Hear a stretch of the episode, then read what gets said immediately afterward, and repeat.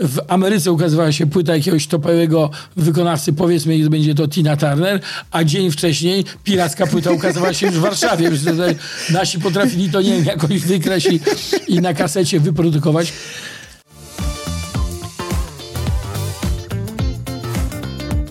Zresztą mm, ja uważam, że te stare przysłowia się sprawdzają, że nieszczęścia chodzą parami, bo najpierw PiS wygrał wybory, później wybuchła wojna abercyjna, później pandemia, później wojna na Ukrainie. No nie wiem, co będzie dalej.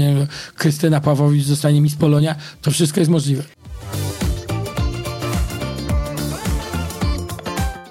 Rzadko już takich wywiadów udzielam, dlatego że, że teraz to mnie pytają jakieś głupoty kompletne, wiesz, no, e, związane z moim życiem osobistym e, i tego typu wywiadów mam już dość, a ten wywiad to pozwoli mi nabrać w płuca świeżego powietrza.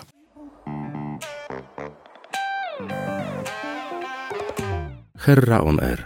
Wywiad rzeka z tymi, którzy płyną pod prąd.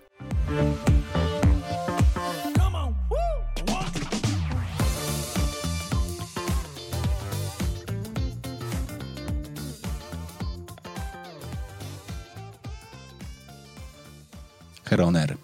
Wywiad rzeka z tymi, którzy płyną pod prąd, czyli rozmowy o życiu na własnych zasadach. A dziś, dziś dla mnie chyba definicja życia na własnych zasadach. Rock and roll. Czy może być coś bardziej tak naprawdę definiującego to, że żyjemy tak jak chcemy?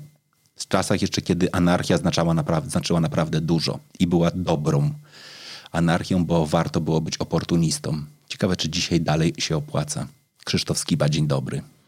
Dzień dobry, witam. No, zacząłeś się z wysokiego C, ale coś w tym jest, bo ja ze swoim pokoleniem, czy ze swoim środowiskiem, może tak trochę, nie będę się w imieniu całego pokolenia wypowiadał, ale w imieniu swojej grupy to jeszcze e, tak bardziej wąsko, byłem wolny e, mimo zakłamanego i niewolnego systemu. Mhm.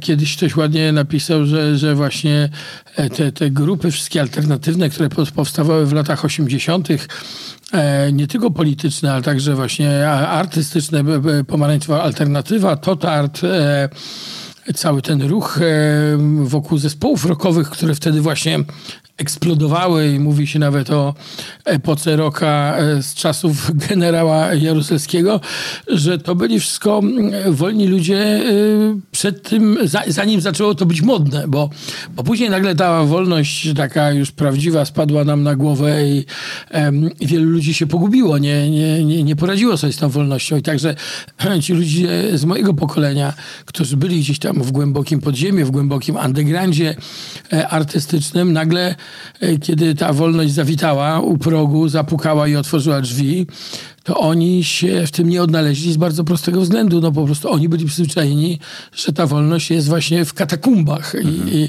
a teraz każdemu jest dostępna, e, a oni w tych katakumbach już e, tkwili. No, to jest też pytanie, na ile bycie w podziemiu degeneruje, bo w jakiś sposób na pewno degeneruje i pytanie, czy sobie z tym poradzisz.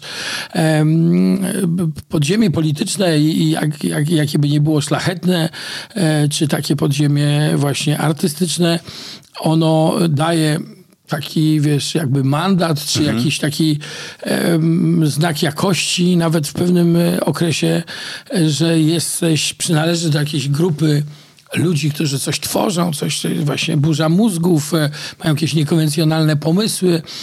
Może nawet powiem tak, e, że niektórzy na pewno uważali się za lepszych, a tą szarą masę uważali za zniewoloną i e, manipulowaną przez polityków, przez telewizję i przez propagandę.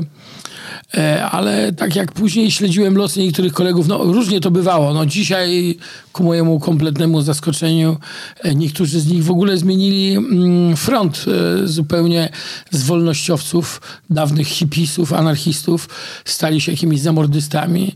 Jeżeli stali się takimi drobnomieszczanami, to jeszcze pół biedy, chociaż pewnie wielu by się tu ze mną nie zgodziło, ale no po prostu jak to ktoś kiedyś powiedział, wygrało normalne życie, tak? Żona, dzieci, e, przymus płacenia rachunków, no to jest oczywiste, każdy ma jakieś e, opłaty za światło, prąd i gaz do uregulowania. E, dlatego fajnie robi się rewolucję za pieniądze rodziców. Znaczy młodym mhm. ludziom się wydaje, że, że są wolni, ale w pewnym momencie, no, być może w jakimś tam wąskim pojęciu są wolni, ale e, czy są dorośli, to jest, to jest e, pytanie, bo, bo wtedy stajemy się dorosłym, kiedy sami ponosimy konsekwencje swoich działań i jesteśmy w stanie się utrzymać i płacić te wszystkie banalne, ale jednak konieczne właśnie opłaty. Mm, no bo jak za wszystko nam płacą rodzice, to my oczywiście możemy się wtedy buntować, wiesz.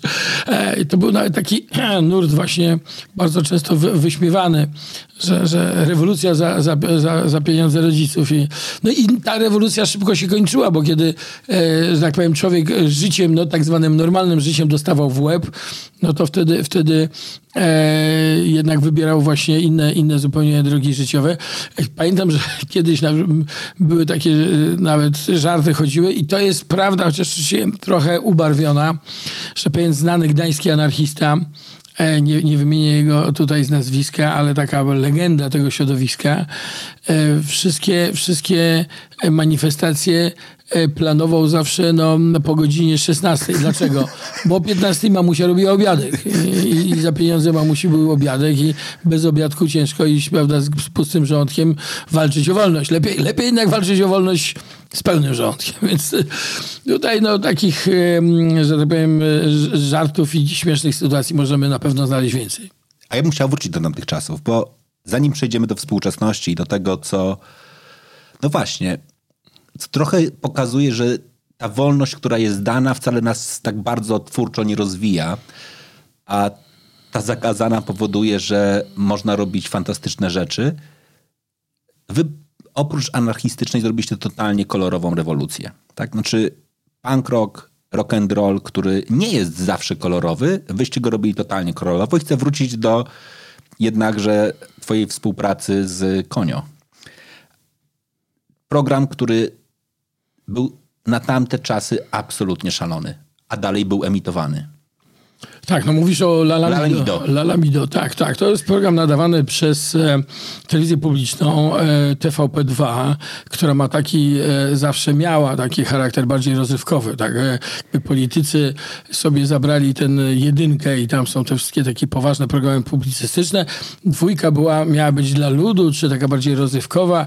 E, takie były założenia i chyba mm, tak to się e, realiz było realizowane przez, przez, przez lata. Stąd w ogóle na antenie tej stacji pojawiły się właśnie, mówimy już oczywiście po 89 mhm. roku, czy właściwie po 90, bo... Ale to jest ten moment, kiedy dokładnie kraj jest niby wolny, ale dalej szary. Tak? I to strasznie szary. Tak, i telewizja, mimo że zmienili się tylko prowadzący i jak wiemy, to jest to, to dzisiaj to mało kto o tym pamięta, ale to rzeczywiście zmieniła się czołówka tego, tego i nazwa tego głównego programu informacyjnego. On się kiedyś nazywał, on się kiedyś nazywał e, e, Dziennik Telewizyjny. Dziennik telewizyjny. Dziennik telewizyjny i miał taką, no mało, mało powiedzieć, taką mocno irytującą wręcz e, e, czołówkę, e, taką, taką właśnie z taką muzyką jakąś agresywną, ale taką brzęczącą, taką, że to po prostu, to miało mm, swoje propagandowe znaczenie, bo to miało tak, że to teraz będą te ważne informacje i zwykle ten dziennik telewizyjny e, siał oczywiście propagandę, ale był propagandę, ale był tak strasznie siermiężny, nudny. Nawet czytałem kiedyś taki esej w, w e, paryskiej kulturze, że e, komuniści robią wszystko, żeby nas w ogóle znudzić do polityki, że po prostu Trybuna Ludu mogłaby coś żywiej e, o wydarzeniach politycznych napisać. Oczywiście ze swojego punktu widzenia propagandowego i tak dalej, ale te wszystkie, słuchaj, relacje z posiedzeń Komitetu Centralnego, z jakiejś tam egzekutywy, jakie tam podjęto, wiesz, zobowiązania i tak, to wszystko było tak śmiertelnie nudne, że po prostu normalny człowiek to zasypiał już po dwóch zdaniach, jacyś wytrwali do, może, może po dziesięciu I, i że to ma, e, tak ten autor, e, nie pamiętam jego e, nazwiska, ale wysnuwał takie teorie, że to miało nas po prostu też odstraszyć od polityki, że już się w to nie bawcie, bo to jest jakiś też ten język taki neomarksistowski i tak dalej. No i oczywiście mimo takich kosmetycznych zmian, jakąś tam tą telewizję po tym, kiedy już upadł mur berliński, kiedy odbyły się obrady okrągłego stołu, no próbowano tak na szybko mm, uszminkować. E, to było też zabawne patrzeć, jak ci nagle e, dawni dziennikarze, którzy byli no, takimi orędownikami stanu wojennego, takimi sztandarami tego stanu wojennego, niektórzy z nich przecież występowali nawet umundurowani na początku e, stanu wojennego, żeby też siać grozę. No nagle jak ktoś widzi speakera, który zapowiada e, tam, e, nie wiem, filmy czy coś, e, czy po prostu jakieś programy rozrywkowe w, w mundurze, no to starsze osoby szczególnie miały no, bardzo złe skojarzenia. I nagle oni też zbiorowo zaczynali być zwolennikami demokracji, wolności słowa e, i pluralizmu. To był wtedy najbardziej, że każde, każda jakaś epoka ma swoje popularne słowa. Wtedy dzisiaj w zasadzie już słowo zapomniane, ale ono wtedy robiło szaloną e, karierę. To coś Wałęsa powiedział o pluralizmie. Oczywiście ktoś mu tam z tych profesorów, pewnie profesor Geremek wytłumaczył, że to jest, e, e, chodzi o o to, że pluralizm to jest coś, co rozróżnia demokrację od takiego systemu, powiedzmy, no nie wiem, dyktatury czy, czy jakiegoś takiego zamordyzmu. E, I, I, to było dosyć zabawne, ale to, no, to już im nikt nie wierzył. Nikt nie wierzył do tego stopnia, że, że nawet jeszcze w roku 90 czy nawet 91, jak się gdzieś telewizja pokazywała, to jeszcze była ta niechęć taka, tak? E, po, potrzeba było kilku lat, żeby ludzie się przekonali, że no nie, to już jest w miarę normalna telewizja, oczywiście tam e, e, politycy zawsze mieli, mm, e, czynili naciski na programy informacyjne, ale ona chciała się zmienić, tylko nie, nie, nie miała kim się zmieniać. I pamiętam, że w tym sensie, że to też byli wszyscy ludzie trochę z innej epoki, przyzwyczajeni do innego myślenia. E, e, I rzeczywiście w tym kontekście Lala Mido, program Lala Mido, który pojawił się na, najpierw jako taki program właśnie wakacyjny w TVP2 i w ogóle o jakiejś szalonej porze 8 rano, był nadawany w niedzielę o 8 rano e, w czasie wakacji, co powodowało, że wszyscy nasi fani to jeszcze spali, spali. no bo po sobotnich balangach, imprezach, koncertach. Ciężko było o 8 rano wstać. I mm, e, ta publiczność bardziej lub mniej była taka na początku e, przypadkowa, no ale program na tyle się spodobał, na tyle był kolorowy, że już od września podpisano umowę, że to po prostu będziemy i, i zmieniono e, porę emisji, że będziemy takim programem młodzieżowym, prezentującym jakieś nowinki, właśnie nowe teledyski, nowe piosenki, nowe płyty, no ale też o pakowaniu zapakowanym w takie w takie e, po prostu rozrywkowe elementy, czy quasi kabaretowe elementy. E, ja z koniem na, na, na kolanie napisaliśmy scenariusz i, i e, Nina Terentiew z niewiadomych powodów jakby nam uwierzyła i zresztą prawda jest taka, że program też nie był realizowany przez TVP, bo pewnie to by się wtedy nie udało. Byłoby tak zwanym słynnym programem młodzieżowym realizowanym przez redaktorów już w sile mhm. wieku, którzy udają, udają młodzież, czy grają młodzież. Natomiast to było mm, też, też to było nowum, że pojawiły się prywatne agencje filmowe. Jedną z takich agencji była agencja założona przez mm, e, Macieja Krzywaczewskiego i Arkadiusza Rybickiego z Gdańska.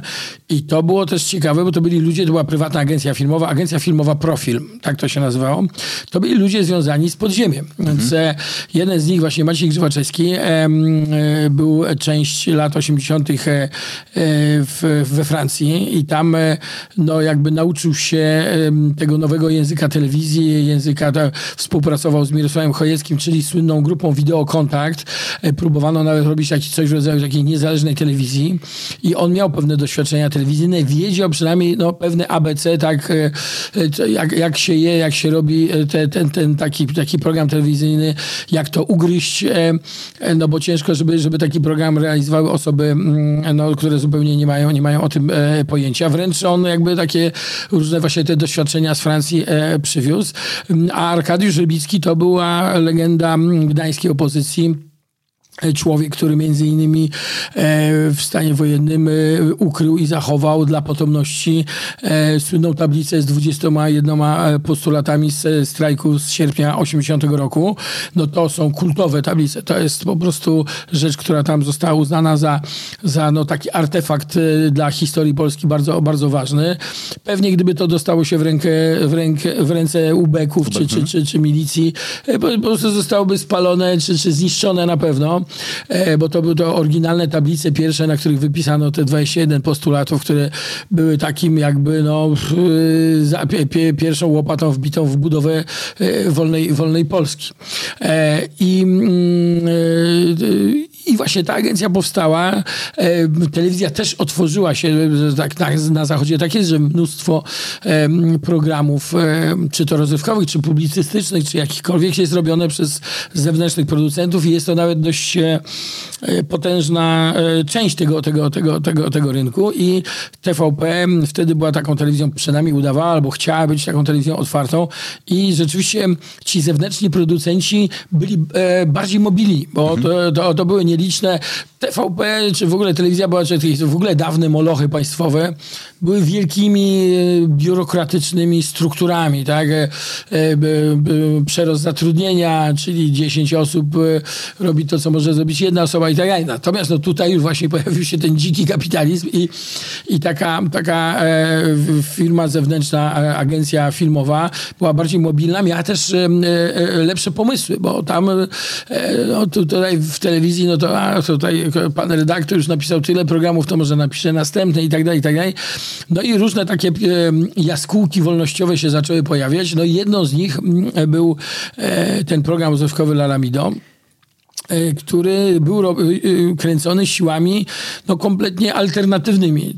Całe środowisko, które robiło ten program, było wcześniej związane z podziemiem i to nie tym takim, znaczy podziemiem politycznym też, anarchistycznym, ale my na tyle mieliśmy właśnie dobre tutaj relacje z, z tym podziemiem solidarnościowym, czy takim nawet ruchu Młodej Polski, to jest takie dawne ugrupowanie, dzisiaj byśmy powiedzieli prawicowe, takie e, bogoojczyźniane. E, natomiast, natomiast e, wszyscy się jakoś tam szanowaliśmy z czasów stanu wojennego, gdzie, gdzie, gdzie po prostu pewne grupy, pewne środowiska nie dały się złamać i, i, i wspólnie jakby no, łączyły siły po to, żeby, żeby zwalczać ten terror ZOMO i, i Służby Bezpieczeństwa i w ogóle te, te, te kukiełki generała Jaruzelskiego. Stąd mieliśmy różne poglądy, ale mieliśmy do siebie jakiś tam szacunek i stąd y, poza tym to środowisko rockowe czy, czy środowisko artystów nam było bliższe, oni nie mieli takiego rozpoznania. No i tak pojawiły się właśnie osoby z Totartu, czyli na przykład Paweł Koniokonak, e, Paulus Mazur, to jest hmm. bardzo znany taki rysownik, e, Brzuska Brzuskiewicz, to są ludzie właśnie z, e, z Totartu, plus ja, który no, działałem w mocno podziemnych ugrupowaniach anarchistycznych w czasach stanu wojennego, takich jak RSA, czyli Ruch Społeczeństwa Alternatywnego i Ruch Wolność i Pokój. Do tego oczywiście doszły też przede wszystkim dziewczyny, które, które, które e, były takimi też alternatywnymi, topowymi e, modelkami w Trójmieście. Projektantka mody, charakteryzatorka, choreografka, e, pani od stylizacji, osoba pełna niesamowitych pomysłów, czyli Wiganna mhm. Papina, Wiesia Warszawska, też wówczas po studium aktorskim w Gdyni, słynne studium baduszkowej, które no, wydało tam z siebie bardzo wiele zdolnych, wielu zdolnych aktorów, e, tancerzy i, i, i wokalistów. No i w takim teamie Konio, Skiba, Wiesia i Wiganna, e, plus jeszcze Brzuska jako poeta i Paulus jako rysownik, e, odpaliliśmy te programy, przy czym jeszcze warto pamiętać, że pierwsze Lalamida przez pierwszy chyba rok realizował Jach Paszkiewicz, też postać ważna dla polskiego filmu i polskiego teledysku. To był taki pionier właściwie polskiego teledysku, nazywany nie bez racji e, ojcem polskiego teledysku. E, to była też ciekawa sytuacja, bo mm, e, to środowisko Jacha Paszkiewicza i Magdy Konickiej, czyli środowisko filmowców, miało też przełożenie na lokalną, normalnie państwową telewizję, telewizję Gdańsk i tym samym miało dostęp do kamer, do taśmy. To nie było tak łatwe i proste jak dzisiaj, że w zasadzie przy pomocy komórki możemy nakręcić, wiesz, całkiem niezły mhm. jakościowo teledysk teledysk, czy, czy, czy, czy film, czy reportaż, to były jeszcze te ciężkie, duże kamery, taśmy, się montowało i tak dalej, i tak dalej. I powstała paradoksalna sytuacja. W Gdańsku też oczywiście zawsze prężnie działała scena muzyczna. E, jakby wtedy to był początek lat 90., czyli to były jeszcze e, no, te, te, te dość nie resztki, tylko dość e, jeszcze potężna armia tej trójmiejskiej sceny alternatywnej.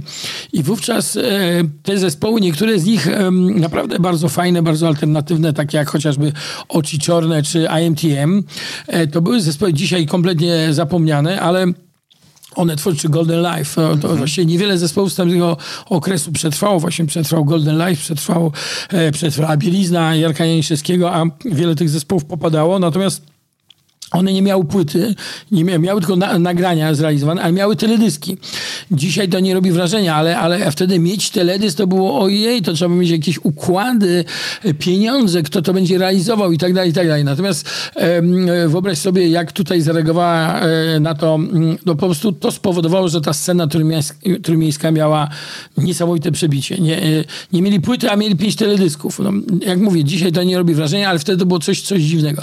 No i e, po części części też trzeba było stworzyć program, który będzie te teledyski promował. I tak właśnie teledyski AMTM, Oczy Czorne, czy, czy, czy właśnie e, grupy, grupy Bieliza, e, czy AMTM właśnie trafiały, trafiały na, na, na antenę Lalamido, czy Golden Life, ale, ale przecież nie tylko. No, Yahoo bardzo szybko nakręcił, bardzo szybko reagował na to, co się na rynku dzieje i pamiętam, że przecież wtedy Kazik Staszewski wydał swoją taką pierwszą solową płytę, właśnie taka pionierska płyta dla polskiego hip-hopu.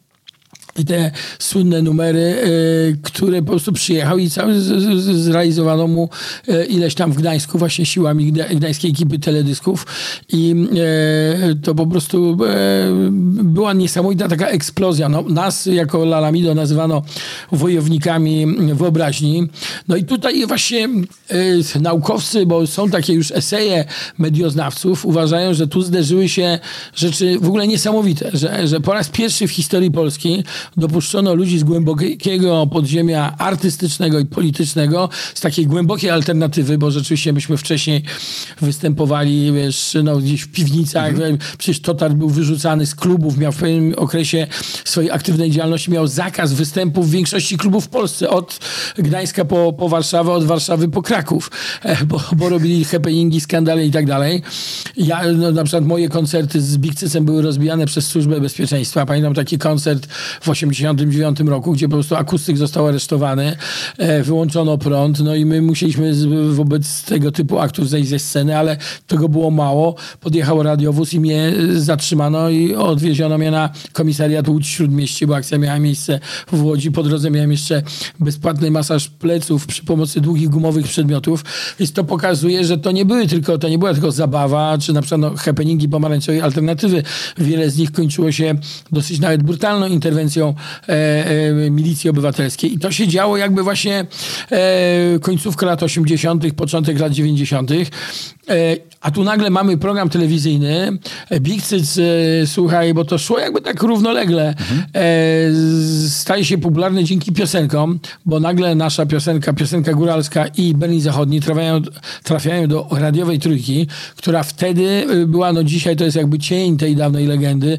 Nawet niektórzy twierdzą, że trudno nazwać to trójką, że trójki prawdziwej tej nie ma, ale mm, bez wdawania się w te spory współczesne, no to wtedy nie istniał RMF, nie istniał istniała ZK i jak byłeś e, na pierwszym miejscu w Trójce, to naprawdę znała cię cała Polska. I tak się stało z nami. Niewielu ludzi jeszcze wiedziało, jak my wyglądamy, mhm. wiesz? Ale Bichcyc i Berlin Zachodni to, to, to, była, to, była, to była bardzo znana kompozycja i przede wszystkim e, ta pierwsza płyta, która się ukazała, e, ona oczywiście ukazała się na kasetach, także na płytach winylowych. Dopiero dwa lata później wyszła na kompakcie, bo kompakty nie były jeszcze, no były drogie i w ogóle nie były powszechne. Ludzie nie mieli odtwarzaczy do... E, ktoś mówi, nie, to się nie opłaca, to, to 100 osób w Polsce kupi, bo nie mają odtwarzaczy kompaktowych. Ale ta rewolucja technologiczna tak szybko szła, że mówiło się nawet, że e, jakby było taka opinia, że kompakt to jest coś lepszego oczywiście i pamiętam, że tam ocena płyty, nawet nie chodziło o Bixy, tylko o jakiś zespół, że trochę za słabe na kompakt, także jakby ten, na ten kompakt zasługiwała jakaś super, hiper muzyka, że nie każdy jest godny dostąpić wydania na kompakcie.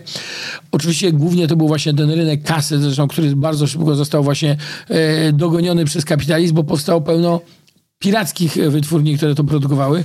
No w każdym razie mm, Lalamido było na pewno jakąś nowością na rynku telewizyjnym, także programem czysto oczywiście rozrywkowym, ale niosącym pewne, pewne idee, e, takim połączeniem, nie wiem, Monty Pythona z Benem Hillem, z programem z MTV.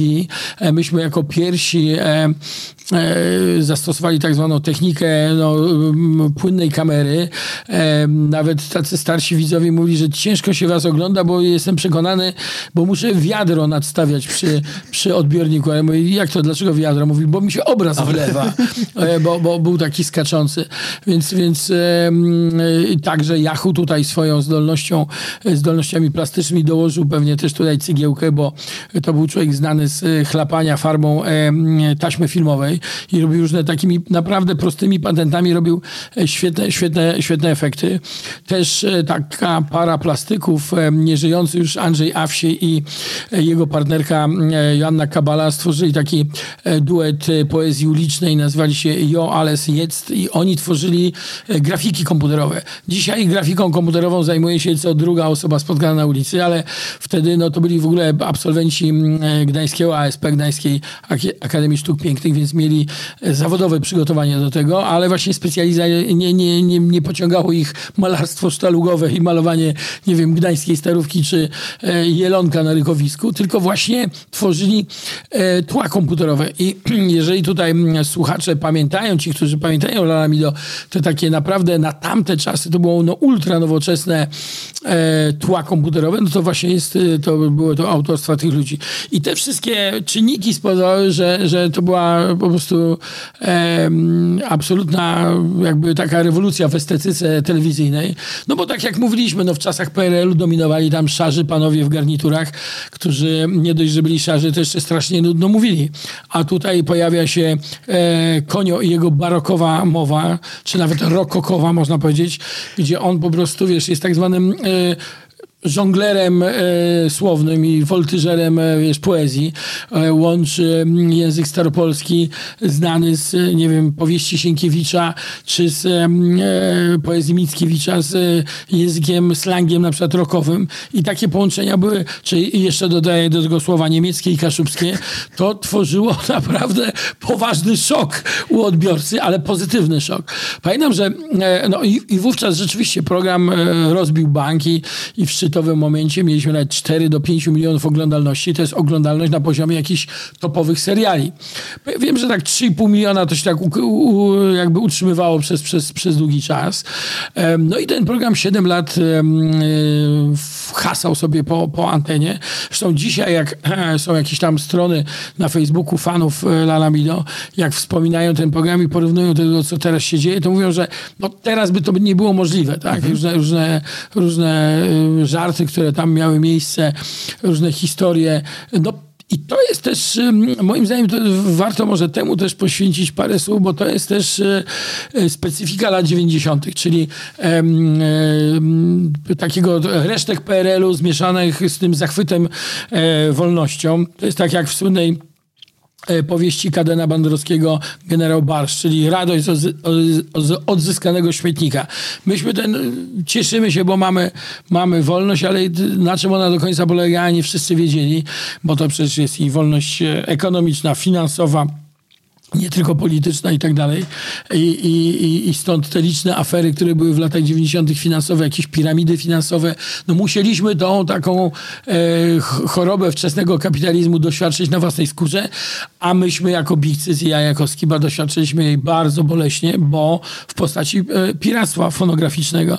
Po prostu więcej, piraci wydawali więcej e, nielegalnych kaset z naszymi nagraniami. Przypomnę, nie było internetu, tak żeby tutaj to jakby wyjaśnić kaseta była podstawowym e, nośnikiem. No i oni u, uważa się, że oblicza się, że na lata 90., że udział piratów w rynku, w real, realny udział w e, rynku sprzedaży wynosił w latach 90 90%, czyli 10% sprzedawało się legalnie, a 90% sprzedawało się nielegalnie. I nie ma co się oszukiwać. Oczywiście kopiowano wszystkich, bo kopiowano od Michaela Jacksona po Rolling Stonesów i Tina Turner. Ich premierowe płyty były tutaj szybko kopiowane i wydawane, ale jednak głównym e, takim, e, co dzisiaj się może wydawać dziwnym, ale jednak właśnie źródłem dochodów i, i ofiarą tych piratów były polskie zespoły. No takie zespoły jak Kult, jak właśnie Kazik, jak Gitary, jak zespół Ira, zespół e, Kobranocka e, i zespół Big Cyc e, w tamtym czasie święci, e, no miały, czy Róże Europy e, miały naprawdę duże przeboje. To były topowe, rockowe e, bendy, które, które zapełniały hale. ja zawsze się śmieję i mówię, że był taki moment, że zapełnialiśmy hale jak dzisiaj Dawid Podsiadło, tylko nie mieliśmy tak chujowych wąsów jak on, po prostu lepiej wyglądaliśmy. No i, i to taki mały żarcik. I, i, i właśnie, właśnie znowu tylko z koncertów się dało żyć, dlatego że no, ten rynek fonograficzny był tak złupiony. Prawo autorskie wprowadzono dopiero w 94 roku. Tu zrobię kropkę, bo może masz jakieś pytania, żeby nie było to, żeby to nie był tylko mój monolog. Mam, bo ja mam, y, y, powiedziałeś o kilku bardzo ważnych rzeczach. Znaczy ja staram się faktycznie swoim synom, oni mają dzisiaj 12 i 14 lat, staram się tłumaczyć tamten świat. Ja się wychowywałem na Gdańskiej Zaspie, więc jakby z tej perspektywy zawsze im tłumaczę kilka rzeczy.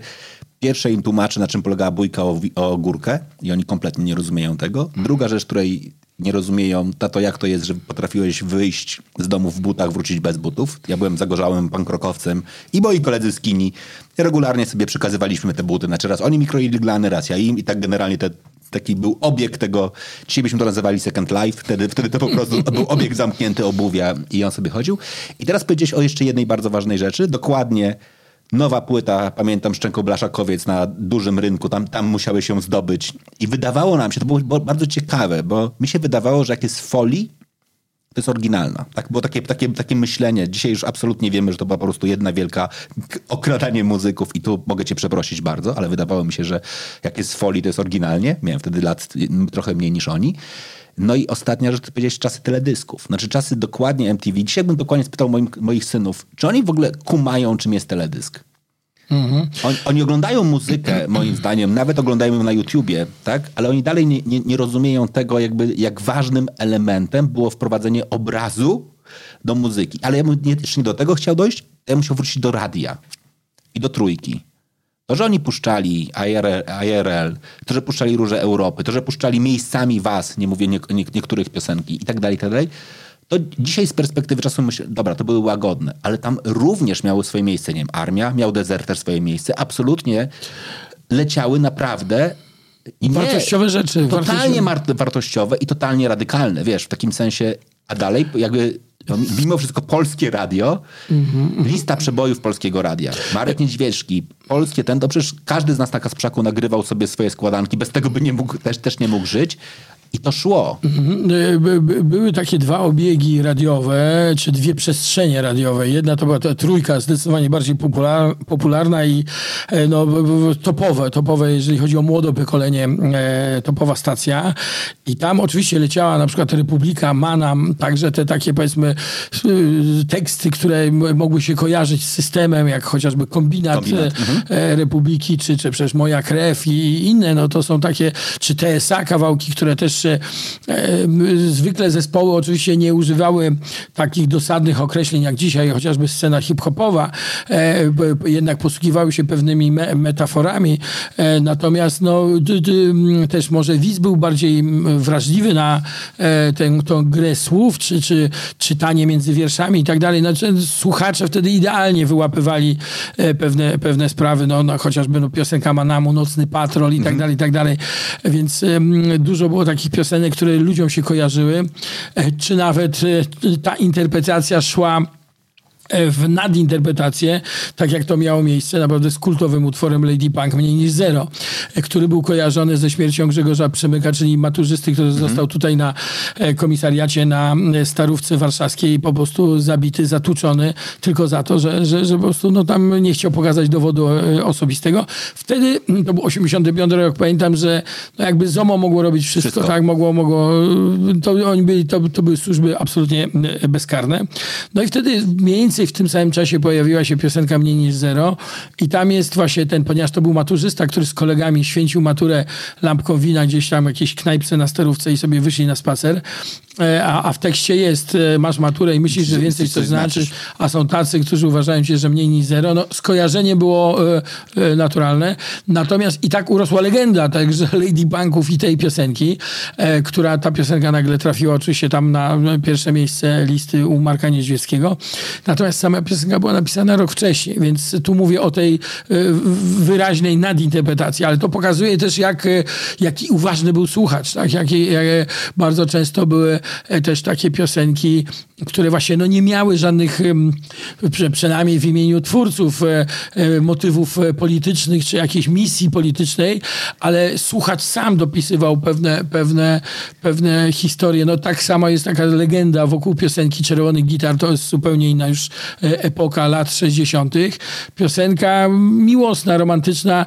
e, Anna Maria ma smutną twarz. Kojarzono to z emigracją 68 roku, kiedy tu em, obywateli polskich pochodzenia żydowskiego e, masowo e, wyrzucano e, z Polski i tu w Warszawie na dworcu gdańskim e, toczyły się te właśnie e, po, pożegnania, ceremonie pożegnania tych, tych ludzi, którzy już mieli paszport tylko w jedną stronę i mm, e, bardzo, bardzo smutne i bardzo przykre i oczywiście cały proceder był niezwykle e, obrzydliwy, właśnie to był to rodzaj takiej prowokacji e, politycznej i u, uważano, że ta piosenka Czerwony Gitar, no to jest po prostu ma smutną twarz, no bo ktoś tam Ktoś tam. wyjeżdża, tak? Więc e, publiczność czy słuchacze, widzowie mieli tendencję do pisywania do pe, pe, pewnych metafor. No my w Lalamido trochę stosowaliśmy inaczej, bo myśmy nie utrudniali, znaczy też było pełno aluzji, żartów i tak dalej, ale raczej poszliśmy, ponieważ myśmy o wolność walczyli w latach e, 80., to tutaj po prostu korzystaliśmy z wolności. Uznaliśmy, że już nie ma cenzury, no to korzystamy z wolności. I ten żart, który był w Lalamido, nie był taki mocno polityczny czy polityczny wprost, chociaż pojawiały się takie, pamiętam, skecze, jak na przykład sklep z chorobami, że można było przyjść i kupić sobie chorobę. No i tam przychodzą różni tacy właśnie e, osobnicy, którzy nie chce im się iść do pracy, tak, czy tam, że ma jakieś problemy. No i, ale co pan, no, na, na ile pan chce chorować? No, na tydzień. A, to zwykła anginka wystarczy, proszę bardzo, to, to kosztuje tyle. A coś tam, a to zapalenie płuc. O, to co najmniej trzy tygodnie i tak dalej. Więc tego typu, czy na przykład reagowaliśmy na e, bieżącą sytuację i pamiętam, że był po prostu absolutny e, em, taki ciężki problem z kradzieżami samochodów. No po prostu z, z, kradzieże samochodów były nagminne i były plagą. I my też zrobiliśmy taki, e, pamiętam w jednym z odcinków Lalamido był strajk złodziei samochodów, że oni po prostu już swoją normę w tym tygodniu wyrobili, ale szefowie im każą po prostu jeszcze więcej kraść, no więc oni tutaj robią strajk, że że oni też mają, żądają 8-godzinnego dnia pracy i tak dalej. i tak dalej. Także były takie odwołania do, do, do, do, do, do współczesności. No, by- było też dużo żartów takich e, balans, dzisiaj byśmy powiedzieli niepoprawnych politycznie, w tym sensie, że one, one em, e, balansowały na granicy no, powiedziałbym, e, takiego świadomie kontrolowanego złego gustu, z pewną prowokacją e, estetyczną, z pewną także taką zadziornością.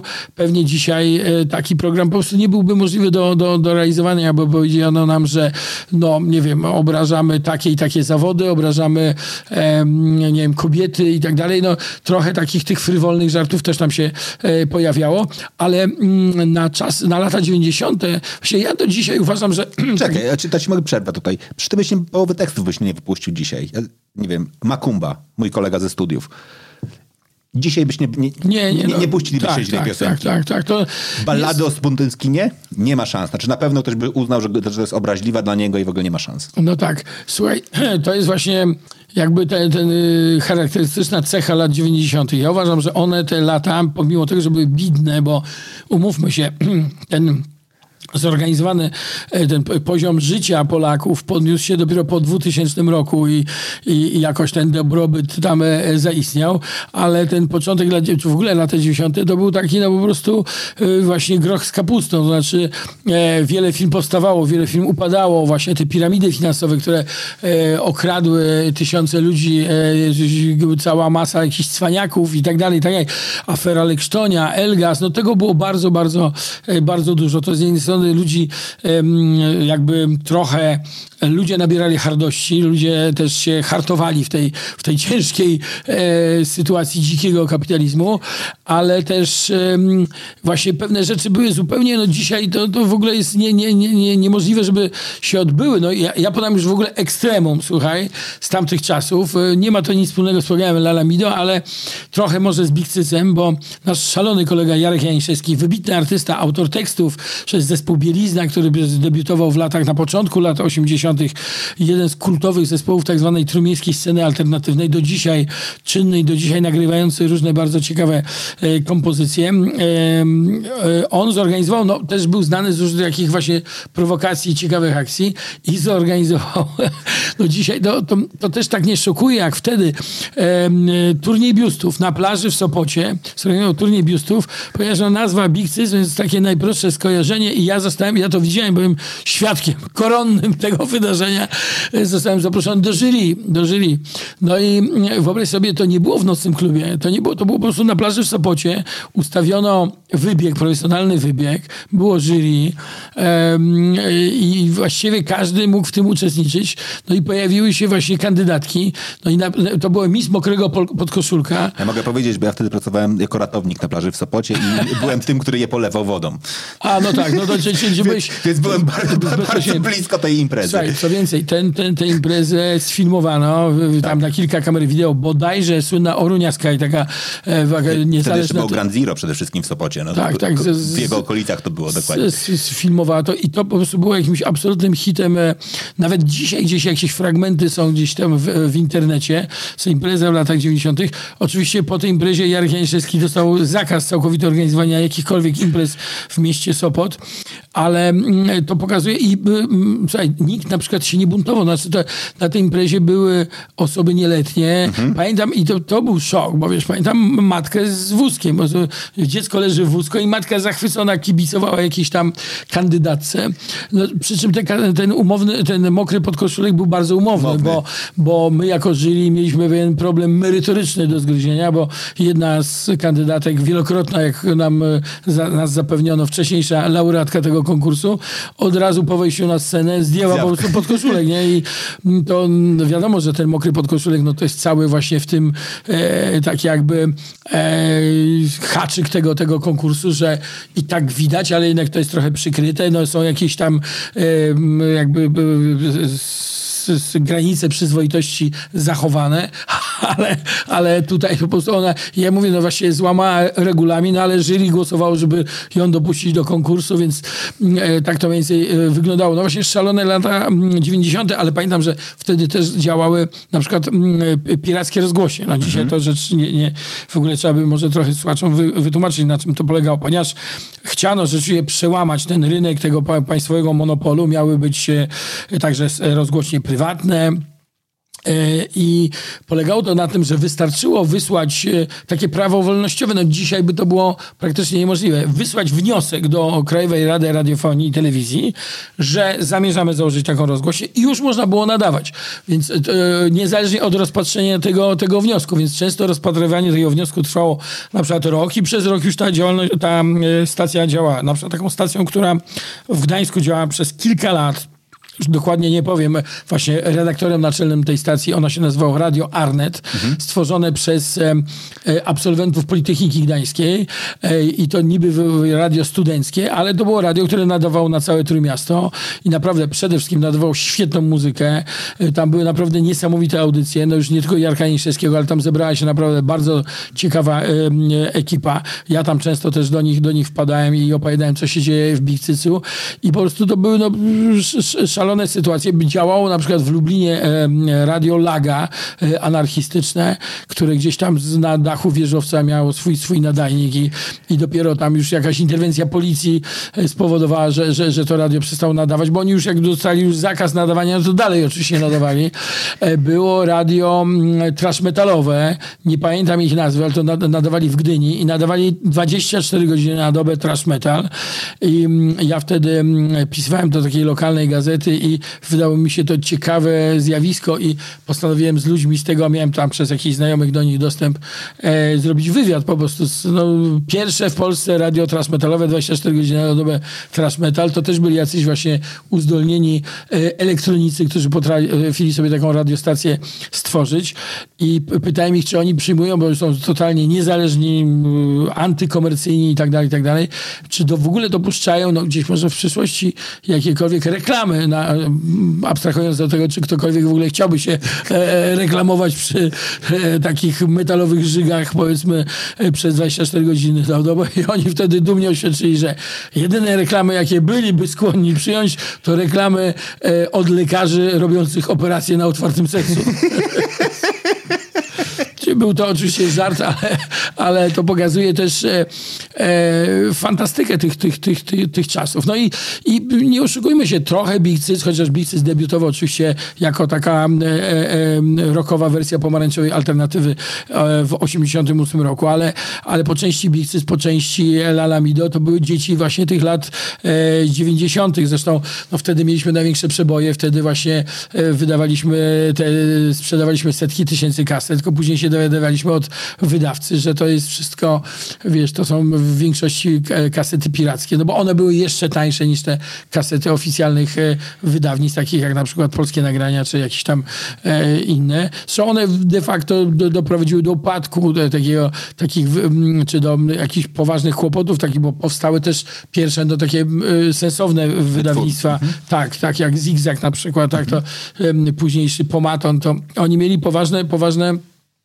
problemy, poważne problemy z właśnie z, z, z, z tym piractwem, tym rynkiem, rynkiem pirackim. No dopiero w 1994 roku udało się wprowadzić e, e, ustawę o prawie autorskim, dosyć surową, wzorowaną na prawie amerykańskim. No i wtedy przynajmniej oficjalnie z tych trawników te pirackie nagrania zniknęły. Bo rzeczywiście, słuchajcie, ciśnienie na muzykę, czy jakaś taka, bo y, y, trzeba tu wyjaśnić, że w latach 80. płyty praktycznie były niedostępne. Znaczy już pod koniec lat 80. bardziej, ale w ogóle za komuny, no to płyty winylowe czy kasety to docierały w ten sposób, że ktoś miał tata, tatę marynarza, czy ciocię, która pracowała w locie i mogła gdzieś tam być w Londynie i kupić takie i takie płyty. I ktoś, kto miał takie płyty, nie wiem, zespołów e, Police, Stonesów, czy, czy Deep Purple, czy, czy Led Zeppelin, oryginały z, z E, przewiezione gdzieś z tamtych e, rejonów tak zwanego zgniłego zachodu, to był absolutnym e, bogiem. No właśnie mój ojciec był marynarzem i ja mu tylko dawałem listy tytułów i on mi takie płyty e, przywoził. No już w lat, pod, w drugiej połowie lat 80. Działa, działały tak zwane czat giełdy, czyli miejsca, gdzie się tymi płytami e, e, wymieniano. No ale właśnie polegało to na tym, że taki Marek Niedźwiecki, który miał układ tam z jakąś panią stewardessą, ona mu przywoziła płytę, która na przykład tydzień temu miała premierę w Londynie. I on y, y, tydzień później, czy dwa tygodnie później nam puszczał jakąś płytę, no powiedzmy, wymyślam, no Davida Bowiego i tak dalej.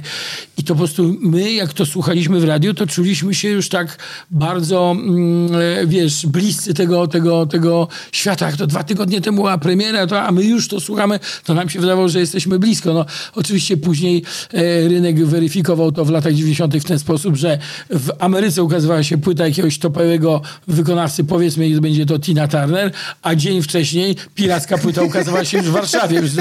Nasi potrafili to, nie wiem, jakoś wykraść i, na kasecie wyprodukować.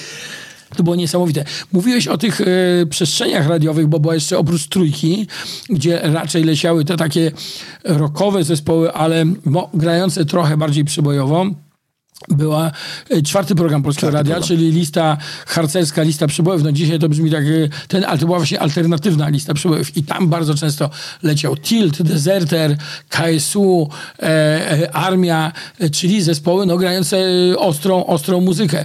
E, czy dzisiaj byłaby na to szansa? Wiesz co, słynna radiowa jedynka puszcza dość dużo właśnie polskiej muzyki, bo ma to jakby w swoich obowiązkach, że to jest część e, spuścizna, część polskiej kultury, ale nie oszukujmy się, teraz za czasów PiSu jest poważna e, cenzura i są zespoły, które są na czarnym liście, są wykonawcy, którzy są na czarnych listach, takie jak Maleńczuk, czy chociażby e, właśnie Bixys. Każdy, kto gdzieś źle się wypowiedział o, o współczesnej władzy, to e, jest automatycznie skreślany. Ja miałem wręcz taką sytuację, że mi donoszono, że na przykład e, e, ktoś tam w audycji puścił Bikcyca i miał ochrzan od, e, od wiesz, swojego naczelnego. I ochrzan to jeżeli miał bardzo dobrą pozycję w tym radiu, bo był taki przypadek właśnie Jarka Jęszewskiego, naszego przyjaciela, który za czasów PiSu miał w Radiu Gdańsk, które kiedyś było całkiem przyzwoitym, normalnym radiem, no ale dzisiaj jest radiem opanowanym przez właśnie tą opcję polityczną,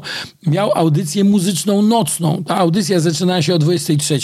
Umówmy się, po 22 spada słuchalność radia, e, bo to już słuchają to raczej, mm, nie wiem, taksówkarze, mhm. którzy jeżdżą na, na nocne zmiany, czy portierzy, którzy gdzieś tam pilnują, wiesz, e, tak zwany przysłowie cieś, no to se radyjka tam słucha, a, a ta, jest, ta audycja była o 23 do pierwszej w nocy. E, absolutnie artystyczna. Tam Władek Zaporowski, taki nasz przyjaciel, czytał wiersze. Jarek Janiszewski analizował te wiersze zabawnie.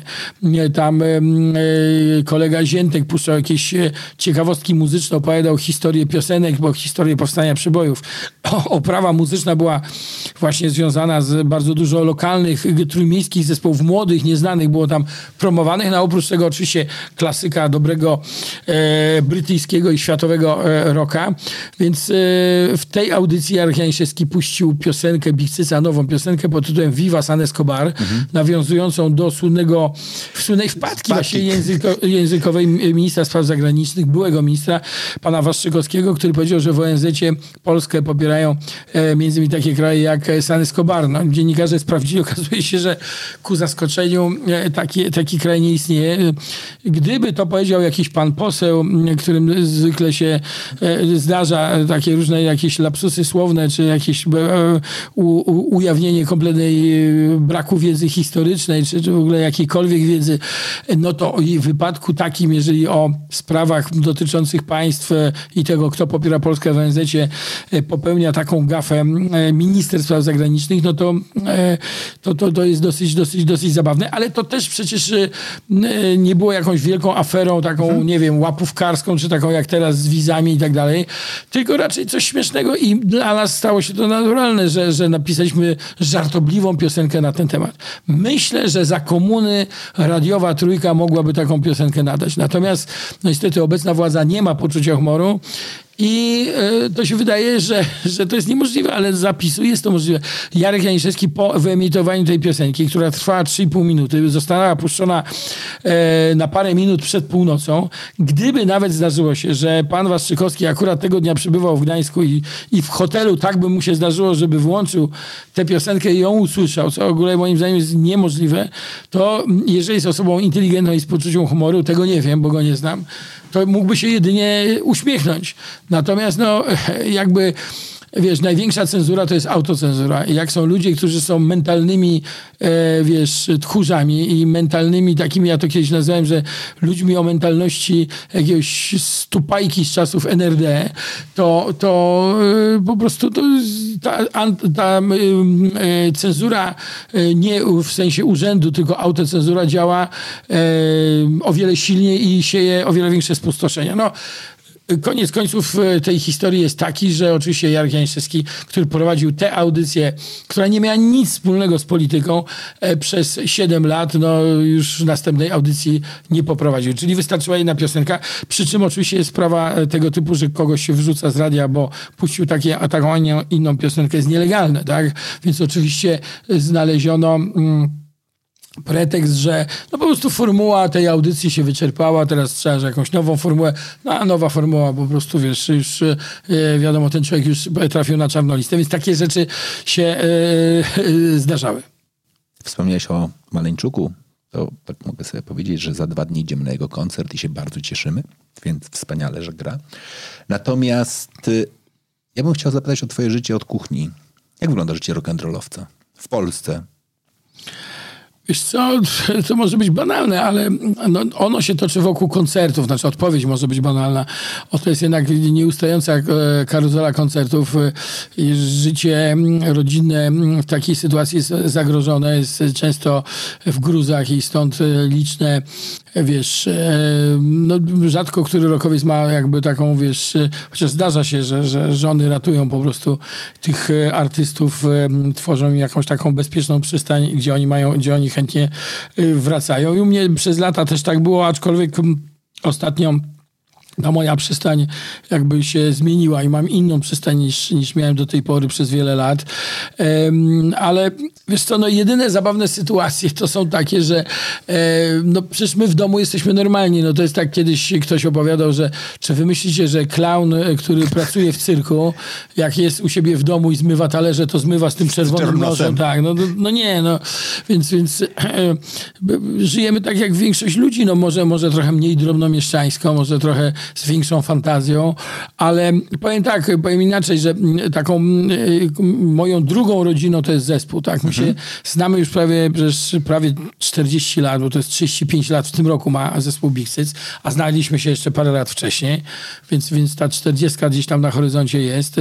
To naprawdę można się poznać jak te przysłowiowe łyse konie i, i to jest tak, że, że, że lubimy z sobą przebywać, bo wiesz, wiele zespołów się rozpadło, wiele zespołów nie gra, większość nie gra w oryginalnych składach i tak dalej, gdyż to są naturalne konflikty związane z pewnym ego, tak? Każdy artysta ma po prostu rozbudowane ego. Niektórzy mają tak rozbudowane ego, że trzeba by trzymać w jakichś magazynach, nie wiem, na Okęciu albo gdziekolwiek, bo się nie mieszczą już w domu. I te ego potrafi rozsadzić tak, taki, taki zespół. No, zresztą mamy do czynienia na ogół z zespołami o charakterze wodzowskim, czyli jest jakiś lider, tak? jakiś taki lo, lokalny rock'n'rollowy Stalin, a reszta to są jego pracownicy i którzy no, jak w fabryce odbijają kartę i bardzo często te zespoły, e, one z zewnątrz, czy ich piosenki wydają się fajne, oni się wydają fajnymi ludźmi, ale bardzo często to są po prostu takie mini obozy koncentracyjne, że wszyscy pracują na lidera, jak się nie podoba, to do widzenia. Więc e, no, zespół Bixys realizuje zupełnie inny model. To jest model kumpelski, model przyjaciół i to są bardzo rzadko spotykane modele. Inaczej byśmy nie przetrwali. Myśmy po latach działalności się jakby sami przekonali o tym, że wartość jest w teamie, czyli w zespole po prostu i, i razem tworzymy. Oczywiście każdy z nas ma jakieś też e, projekty poboczne. Ja na przykład gram swoje programy komediowe, stand-upy, zawsze wydawałem jakieś książki, felietony, pisałem i tak dalej.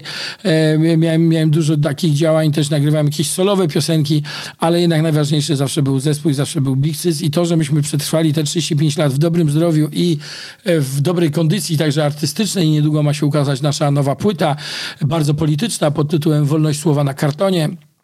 E, jeszcze przed wyborami wypuścimy taką mocno kontrowersyjną, e, ostrą, ostrą piosenkę, więc, więc to pokazuje, że zespół cały czas jest czynny, cały czas jest e, jakby w obiegu i to jest ważne, żeby nie odcinać kuponów. Oczywiście mamy te nieśmiertelne hity, jak Rudy się żeni, Makumba, Berlin Zachodni, jak Słodko zostać świrem i wiele innych, Dres, e, e, Babcia Klozetowa i tak dalej, czy Ballada o smutnym skinie, które no, zawsze są grane na koncercie, no bo publiczność publiczność by nas naprawdę chyba obrzucała ogryskami, gdybyśmy tego nie zagrali, ale cały czas tworzymy no, no, nowe rzeczy i e, dajemy sygnał, że, że, że nie tylko odcinamy kupony od tego, co było, od tej swojej legendy z lat 90. i późniejszych, ale, ale mm, potrafimy także komentować rzeczywistość, która nas e, otacza teraz e, e, na bieżąco. Mamy takie swoje hasło reklamowe, more than band, czyli więcej niż zespół, bo Big to zawsze był więcej niż zespół. To była taka trochę też E, grupa mm, o charakterze politycznym, grupa aktywistów. E, e, przecież no, to się wiąże z naszym backgroundem, bo my się wywodzimy z pomarańczowej alternatywy, czyli, a tak konkretnie to z Galerii Działań Maniakalnych, czyli łódzkiej pomarańczowej alternatywy, grupy akcjonistów, którzy urządzali e, nielegalne happeningi uliczne, z których część została no, po prostu z, z, zmasakrowana przez, przez ZOMO i, i przez, przez interwencję milicji, więc jesteśmy jesteśmy jakby zaprawieni w bojach i jak dzisiaj nas się próbuje straszyć, czy ktoś z nas próbuje, a takie próby są, czy nawet no de facto to działa, że jakieś zakazy i tak dalej, to nas to bardzo śmieszy, bo my wiemy, że to jest tragedia tych ludzi. No, komuś zakazywać śpiewać piosenki, czy przyjechać do jakiegoś miasta, czy gdzieś wystąpić, no to jest po prostu, to z nimi zostanie, że oni byli zamordystami, byli, bo nie na tym polega demokracja. No przecież ludzie, no przecież w normalnym kraju takim jak, nie wiem, Dania czy Holandia, e, minister kultury czy premier nie interesują się tym, gdzie gra jaki zespół i nie wysyłają jakichś swoich ludzi, żeby e, to blokować. No my jesteśmy teraz, e, to jest obliczone na blokadę ekonomiczną, na wykończenie finansowe.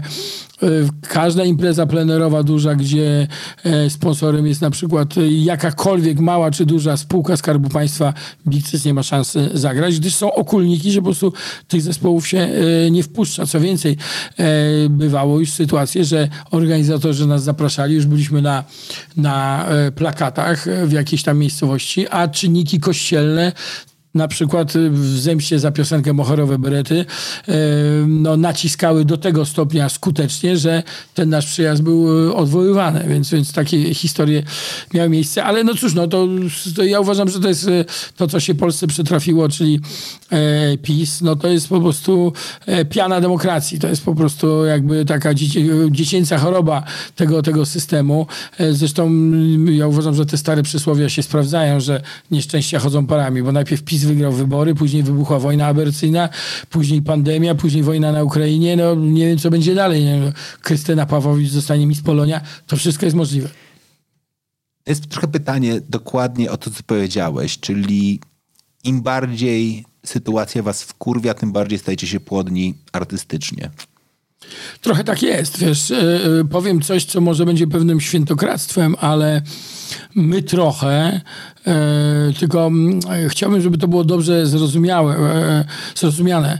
E, e, za czasów PiSu odżyliśmy, no, w tym mhm. sensie, że właśnie wróg e, jakby nas no, uskrzydla czy napędza.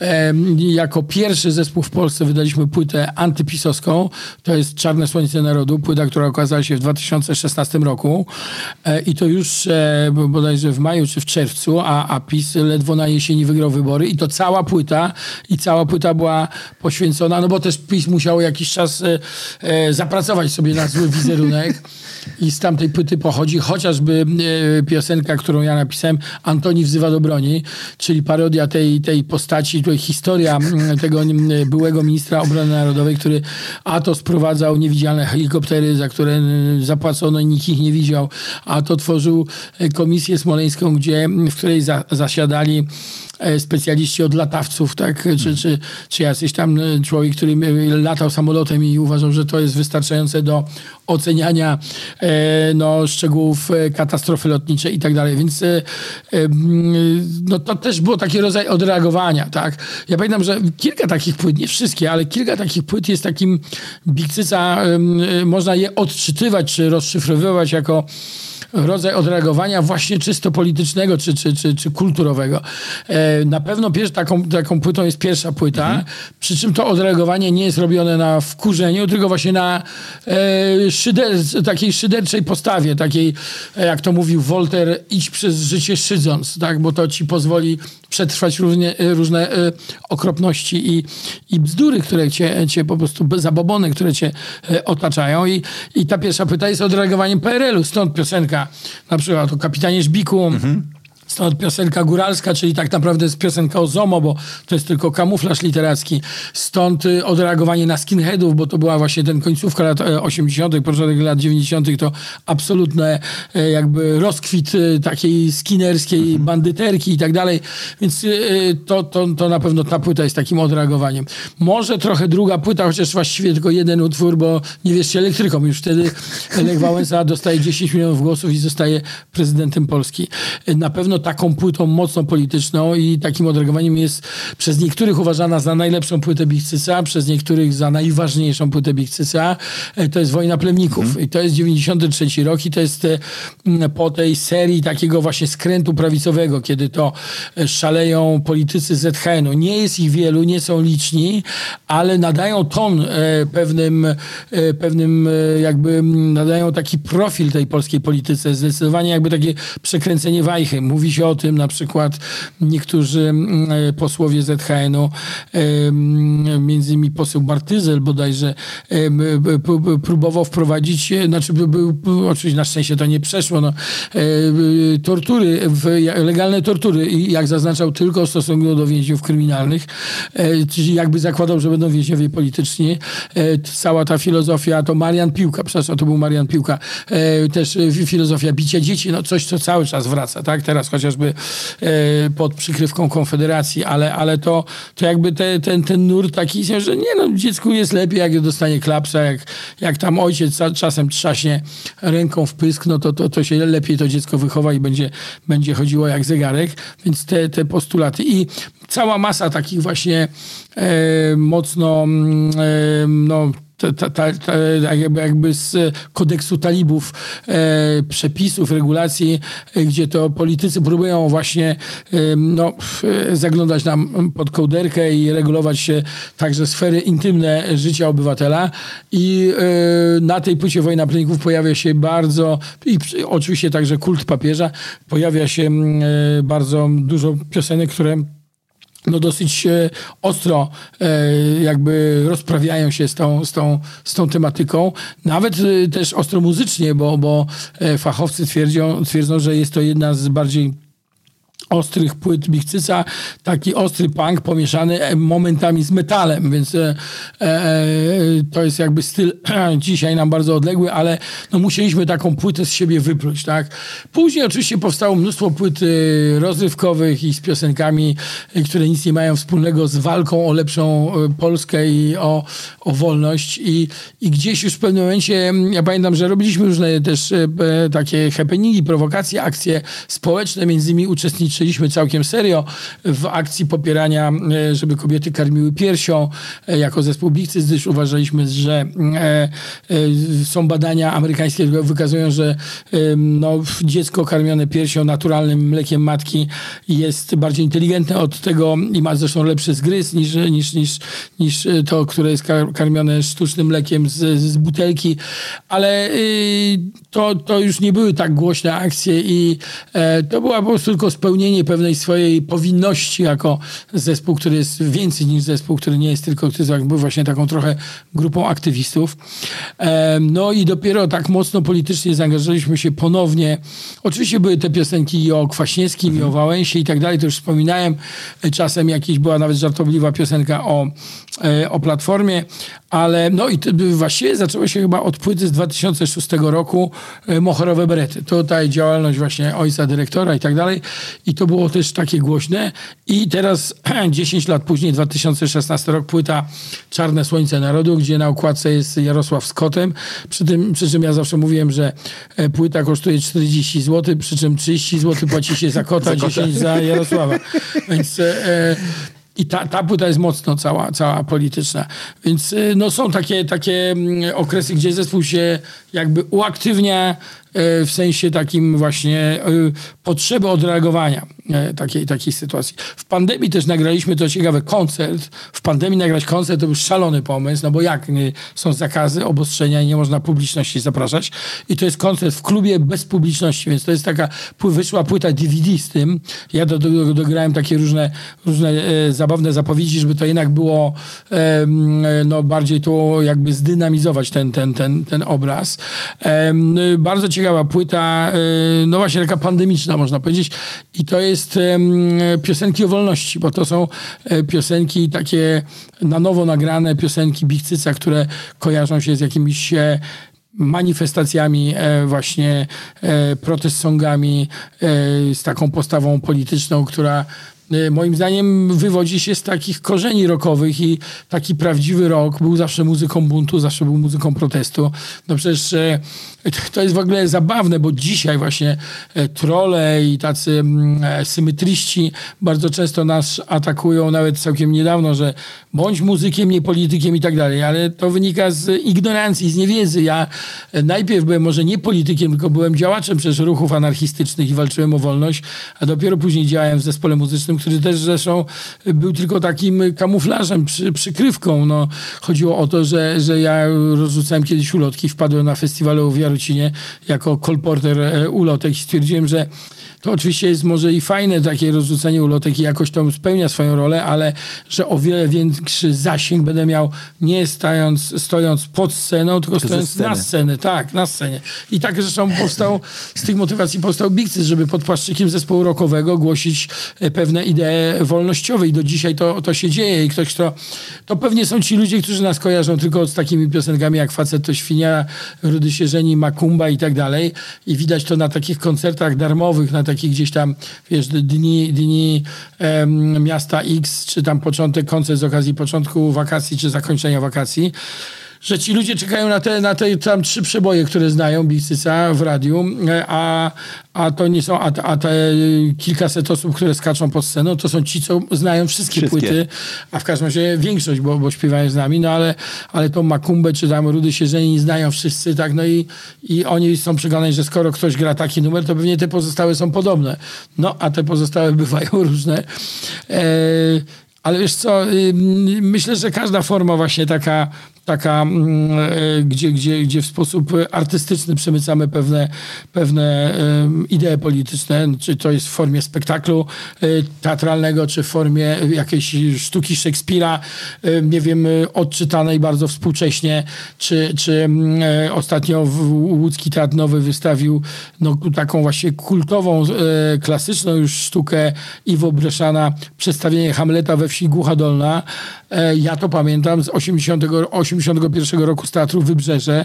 To niesamowite, niesamowity spektakl, e, który obnażał, wiesz, ośmieszał właśnie e, jakieś takie partyjne podejście do sztuki, takie mocno zawężone, że tam się rozpatruje, czy, czy on popiera naszą linię, czy nie. No ale zaraz, no to Szekspir napisał, jak mówiłem, ale no nie, nie, no musimy to sprawdzić. Iwo Breszan, e, serbski autor i ta, ta jego sztuka jest taka właściwie, no można powiedzieć, bardzo dobrze znana, grana wielokrotnie w Polsce, dlatego, że mamy, mieliśmy podobną wówczas sytuację w PRL-u jak w Jugosławii.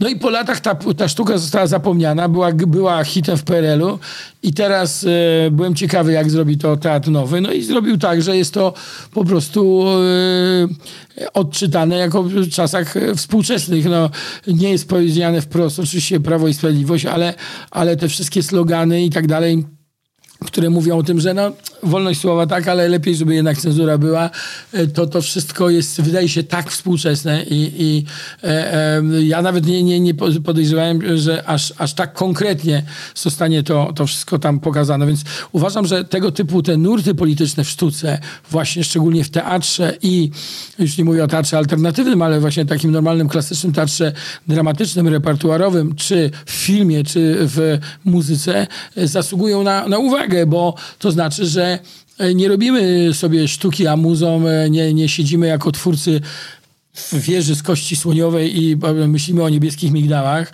e, tylko interesuje nas tu i teraz i świat, w którym żyjemy, i świat, w którym będą żyły nasze dzieci, nasze wnuki i nie chcemy go zostawić gorszym niż, niż, niż staraliśmy się poprawić, a teraz idzie w kierunku tego, że ten, ten, ten, ten właściwie Disneyland już prawie był zbudowany, ale teraz się te, te, teraz się te klocki wszystkie rozłażą i idziemy w kierunku jakiegoś u, u bardziej łagru, też takiego dziwacznie zbudowanego, też z klocków, też z dziurami, e, też takiego czasem komicznego, czasem jednak strasznego.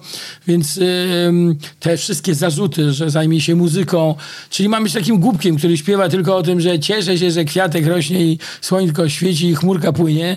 No, Bigcyc, drodzy Państwo, nigdy taki nie był, nigdy taki nie był i my uważamy, że jakby niesiemy może często już zgarbieni, e, ten etos e, właśnie e, zespołu z przesłaniem. Jest zespołów rozrywkowych, które śpiewają o przysłowiowej dupie Maryni, o, o niczym, o tym, że ktoś się zachlał, że wujek na weselu się zachlał i wpadł pod stół i oblał się bigosem czy sałatką jarzynową. Naprawdę jest dużo. No my tego nie możemy, nie musimy robić. My takie piosenki też mieliśmy. Też mieliśmy piosenki o, o powiedzmy piciu piwa i podrywaniu e, dziewczyn, jak to jest fajnie, e, e, że tak powiem, na pochadzać z gitarą, e, czy, czy gitarą, plecakiem i kajakiem i wszystko okej. Okay. Takie piosenki też, to jest też rock and roll, to jest też część rock and rolla i, i młodzi ludzie w końcu też się zakochują i em, aczkolwiek akurat Bixy z tych takich miłosnych piosenek jakoś specjalnie nie, nie słyną, ale mieliśmy piosenki takie balangowe, alkoholowe. No była miłość w klozecie, więc No tak, no generalnie jest było, coś- było, była piosenka o miłości. Tak, tak, nie, była też czarne garnitury, to jest też słynna piosenka o miłości no, do pieniędzy i do po, bogatych panów i tak dalej, także i, i taka dosyć e, sarkastyczna, a więc e, napisana taka trochę w stylu demono nawet i tak dalej, no ale to był taki specjalny, specjalny zabieg. Natomiast no, y, te, te zarzuty ich jest bardzo dużo właśnie, że zajmijcie się muzyką, nie polityką i tak dalej, że, że to straszne, że, że zespoły te... Słuchajcie, wszystkie zespoły, no taki mamy, y, y, taką, takie mamy, taką mamy geopolitykę, takie mamy położenie. Być może, nie wiem, w Nowej Zelandii zespoły, gdyby zaczęły śpiewać o polityce, byłoby to śmieszne i nieautentyczne i sztuczne. E, Być może w Nowej Zelandii czy w Australii można śpiewać tylko wyłącznie o tym, że nie wiem, barman zbyt późno podaje piwo albo, albo kiedy chcesz ci się pić, to barman jest pijany, no i setek tego typu e, tekstów można oczywiście na kolanie jednego dnia napisać, ale mm, żyjemy tutaj między Rosją a Niemcami, między żywiołem e, wschodnim a mm, właśnie zachodnim. I ten spór się do nas też tyczy, bo my zawsze wierzyliśmy, że jednak przynależymy do kultury Zachodu, ale jak się teraz pokazuje, jednak e, ciągną nas furmanką na Białoruś i, i ta Białoruś mentalnie gdzieś e, w wielu ludziach tkwi. Ten PRL, ten dawny komunizm, wydawało nam się może zbyt naiwnie, że to są resztki komunizmu, że to już minęło i tak dalej, że tego już to nie wróci. Wydaje mi się, że też wielu tak zwanych lemmingów, jak to się dzisiaj nieładnie może określa, czy osób, które e, którym się po prostu dobrze powodzi i które po prostu brzydzi ich polityka albo nudzi, e, wpadliśmy w takie złudne e, przeświadczenie, że zaraz, zaraz, znaczy rządzi ta partia czy ta partia, to już nie ma większego znaczenia. Jesteśmy w Unii Europejskiej, jesteśmy w NATO, czyli jesteśmy bezpieczni, nic nam się nie stanie, jesteśmy, w zasadzie możemy już naprawdę grillować do końca życia, pić piwo i być e, głupio i zarabiać pieniądze, tak? Zarabiamy pieniądze, zarabiam, mam prawo do trzeciego Mercedesa, mam prawo do grilla, do spokoju, odwalcie się. Nie chcę takiej partii. Nie, tak, tak nie jest, tak nie jest, e, czego dowodem jest no, partia Prawo i Sprawiedliwość, która pokazała, że tą wolność i tą demokrację najpierw powolutku, pomału, tak jak zresztą to instruowali mm, e, politycy z lat 30. z e, pewnej partii w, w Niemczech, że tą, tą wolność to tak po, pojedynczo, nie można naraz, tak? Najpierw tu ograniczymy prawa, tu wszyscy pomyślą, nie, no ale to przy nas nie dotyczy, nas nie dotyczy, te, te przysłowiowe już e, przez politologów mielone i opowiadania setki razy powolne gotowanie żaby, Tak a na końcu żaba już orientuje się, że już jest praktycznie ugotowana i to jest robione, to jest czynione, no właśnie wyłączenie Trybunału, wyłączenie tutaj próba, e, Sąd Najwyższy i tak dalej, te bezpieczniki demokracji, ta młoda polska demokracja nie była zbyt mocno chroniona i ko- każde kolejne mm, e, wybory są moim zdaniem już e, nie tyle sfałszowane, ile oszukane, w tym sensie, że tak jak mówiła to profesor Łętowska, po prostu wybory w konstytucji są zapisane jako powszechne i równe. Co znaczy równe, że jest równy dostęp do mediów, do, e, do telewizji i tak dalej. No już e, poprzednie kampanie udowodniły, że opozycja absolutnie nie ma dostępu do tych mediów. E, Telewizja publiczna, która kiedyś nadawała Lala Mido, no dzisiaj to się wydaje nie, nie, niemożliwe, była właśnie pluralistyczna, jak mówił Lech Wałęsa, była przede wszystkim publiczna, a przynajmniej starała się być publiczną. Dzisiaj stała się telewizją e, absolutnie partyjną, więc e, ciężko nam się... Ja, ja uważam, ja mm, e, nie jestem za tym, żeby stękać na młodzież, czy narzekać na młodzież. Ja uważam, inaczej, że oni mają nawet trudniej niż my, e, bo my mie- mieli, byliśmy, mieliśmy tylko biedniej. Po prostu była bieda, e, nie, nie było tam, e, były dwa kanały telewizji, a nie 200 jak teraz, chociaż nie wiem, czy jakoś specjalnie wolność przybywa z tego, że jest 200 kanałów, ale mm, wiesz co, ale były puste półki, nie było, wiesz, e, sensacją była Pepsi Cola i krakersy, tak i to już był, wydawało nam się, że to jest wielki świat. Była po prostu, po prostu bida, ale jakby świat był prostszy, to znaczy te wybory były prostsze. No, no słuchaj, no jak ktoś szedł do ZOMO, to musiał być wyjątkowo głupi, żeby nie wiedzieć, po jakiej stronie się e, opowiada, tak? Em, czy, czy ktoś wybierał karierę w partii, no to już jakby e, też wybierał pewien system wartości e, robienia kariery właśnie e, pewnego, pewnych kompromisów i tak dalej, i tak dalej. Mógł sobie to na 100 sposobów tłumaczyć, że robi to dla dzieci, że robi to e, dla żony, że robi to po prostu dla własnej rodziny i tak dalej, i tak dalej. I tak musi, tak wszyscy robią i tak dalej. No ale później to się zaczęło, ten system zaczął pękać, ludzie rzucali legitymacjami partyjnymi. Było też tam niewielu ideowców, ale pewnie byli, jak się zobaczy, zorientowali o co tutaj chodzi, szczególnie po czasach Gierka, że to jednak jest po prostu korupcja i złodziejstwo. Zresztą dzi dzisiaj toczone na o wiele większą skalę, e, bo co mógł załatwić partyjny w, w czasach Gierka? No jakiś talent na malucha, mhm. także po prostu e, e, zamiast rok czekać, to czekał miesiąc, taki partyjny na tego malucha. No ale dzisiaj to już się kręci takie lody. A dzisiaj jest o wiele trudniej, bo właśnie tak jak powiedzieliśmy, te przysłowiowe 200 kanałów, no i połowa z nich kłamie, tak? E, może nie kłamie Animal Planet, czy, czy takie programy historyczne i tak dalej, gdzie, opowiada się o II wojnie światowej, czyli o zamierzchłej e, historii, czy o bitwach z czasów e, średniowiecza. E, wydaje mi się, że, że, że dzisiaj też jest trudniej właśnie poprzez internet.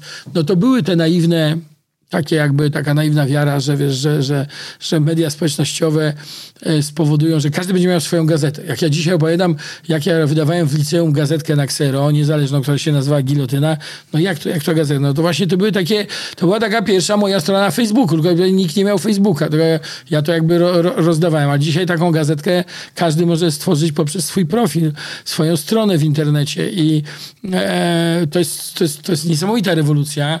E, ja pamiętam już kiedyś ktoś opowiadał, że, że e, tacy prorocy byli e, e, artystyczni. Henryk Gajewski był taki człowiek, który był przede wszystkim wydawał gazetkę Post, która się nazywa taką pierwsza artystyczna, niezależna, taki pierwszy zin, tak się uważa, czyli, czyli gazetka e, e, związana ze sztuką, trochę z ruchem punk i tam on, e, taki jego esej, pamiętam kiedy on mówił, że E, prywatne zdjęcia, bo dzisiaj już jak się spotykamy, mówimy o czasach PRL-u, e, kiedy nie było internetu, biedy, że chętniej oglądamy zdjęcia kogoś z wakacji niż telewizję, bo tamten przekaz nam się wydaje taki zafałszowany i odległy. A jak, o tutaj Janak, a tu zobacz Zośka na kajaku, a tu jesteśmy na Giewoncie i tak dalej, to wzbudza większe zainteresowanie. I czym jest dzisiaj internet? Jest takim po prostu masowym e, oglądaniem prywatnych E, prywatnych albumów, prywatnych zdjęć. Nie trzeba iść do tych e, znajomych w gości przy herbatce. Może to nawet było przyjemniejsze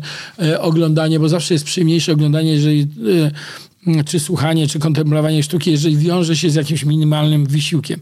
Ja to kiedyś tłumaczyłem też jakimś młodemu hip-hopowcowi, bo on pytał się, ile mamy wejść w internecie, czy tam, czy tam lajków i tak dalej. Ja mówię, słuchaj, my mamy miliony sprzedanych płyt i tłumaczyłem mu, co to jest. To trzeba było wstać, ubrać się, umyć zęby, wziąć portfel, wyjść na ulicę, dojść do sklepu muzycznego i jeżeli była premiera tego dnia tej Stać płyty... w kolejce. Odstać w kolejce, tak? Po Bigcyca na Nowym Świecie w Empiku były długie kolejki kolejki są takie zdjęcia nawet, jak, jak ludzie stoją w kolejkach po płyty.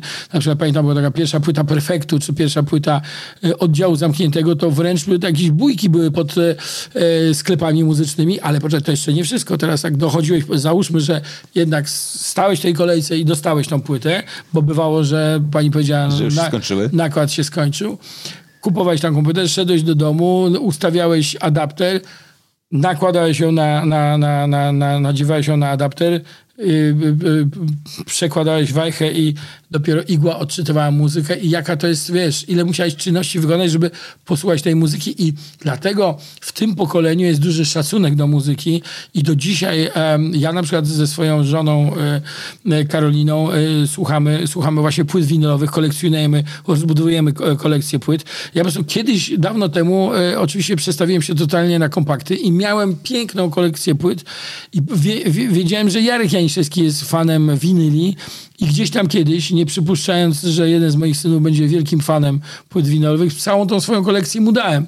I później żałowałem, bo, bo miałbym piękne płyty, słuchaj, dla, dla, dla, dla, dla, dla syna swojego Tytusa. No ale już, już, już to właśnie... A teraz wróciłem po latach do kolekcjonowania tych płyt. On zresztą też zbiera wi winyle, więc e, no i te winyle są modne. No tak, ale to nie jest masowy, masowy nakład. To można powiedzieć, że tym interesują się melomani, tak? Mhm.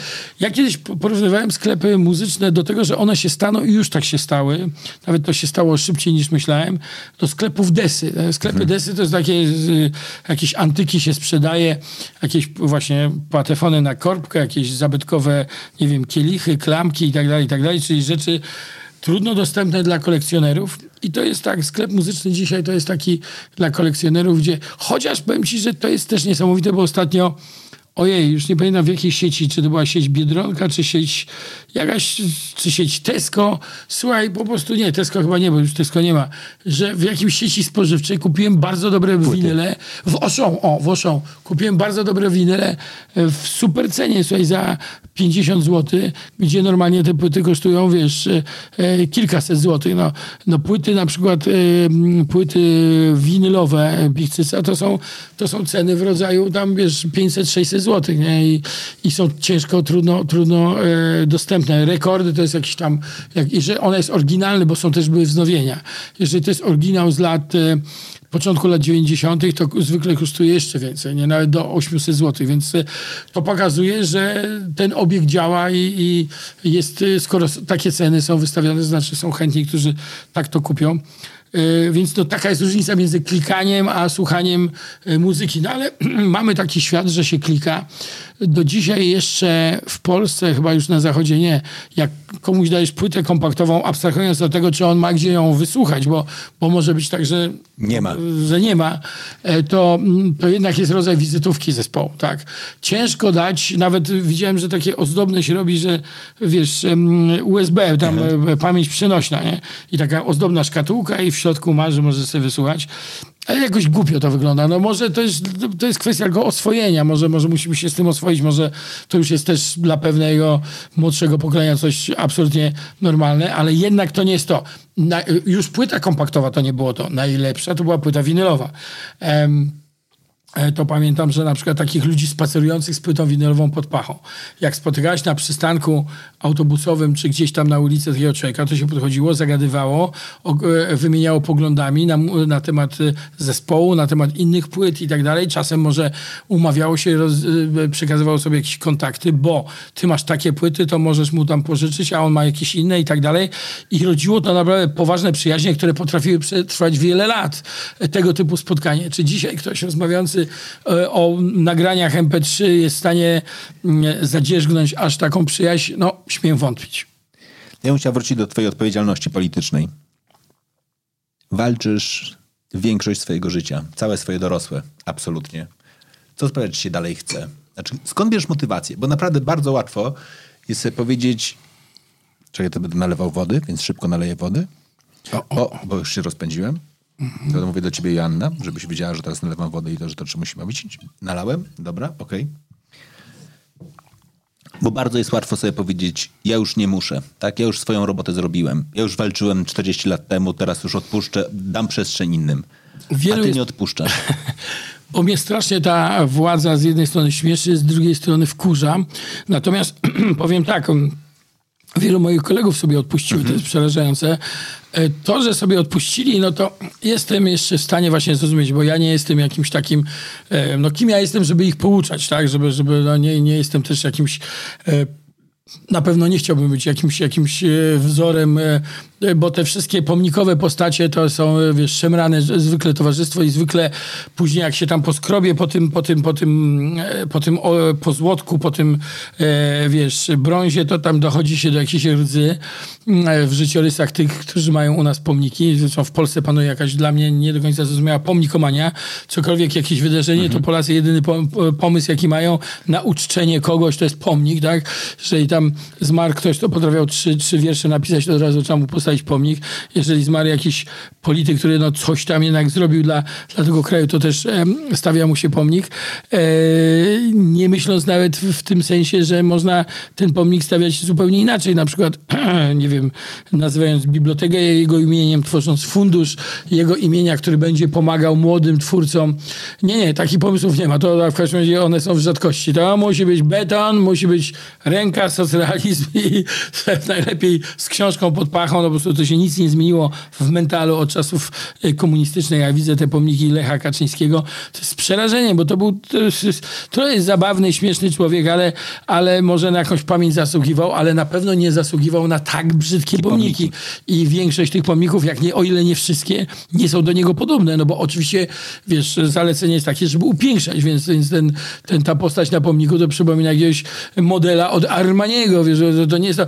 Pamiętam dawno temu, na szczęście obalony pomnik e, księdza Henryka Jankowskiego w, w, w Gdańsku, Gdańsku, który straszył w takim parku, przy, w takim małym skwerku w zasadzie e, przy kościele świętej Brygidy e, przechodniów. Moja matka zawsze mówiła, że boi się tam wieczorami chodzić, bo tam tak Jankowski straszy. No w efekcie ujawnienia jego życiorysu e, niezbyt chlubnego ten pomnik został obalony. O, przypomnę, że był agentem Służby Bezpieczeństwa i jednocześnie był oskarżany o pedofilię, więc typowy Polak, patriota, nie dość, że pedofil, to jeszcze, to jeszcze jeszcze agent e, bezpieki no, no, no, no tragiczna, znaczy tragiczna, no, smutnie obrzydliwa postać.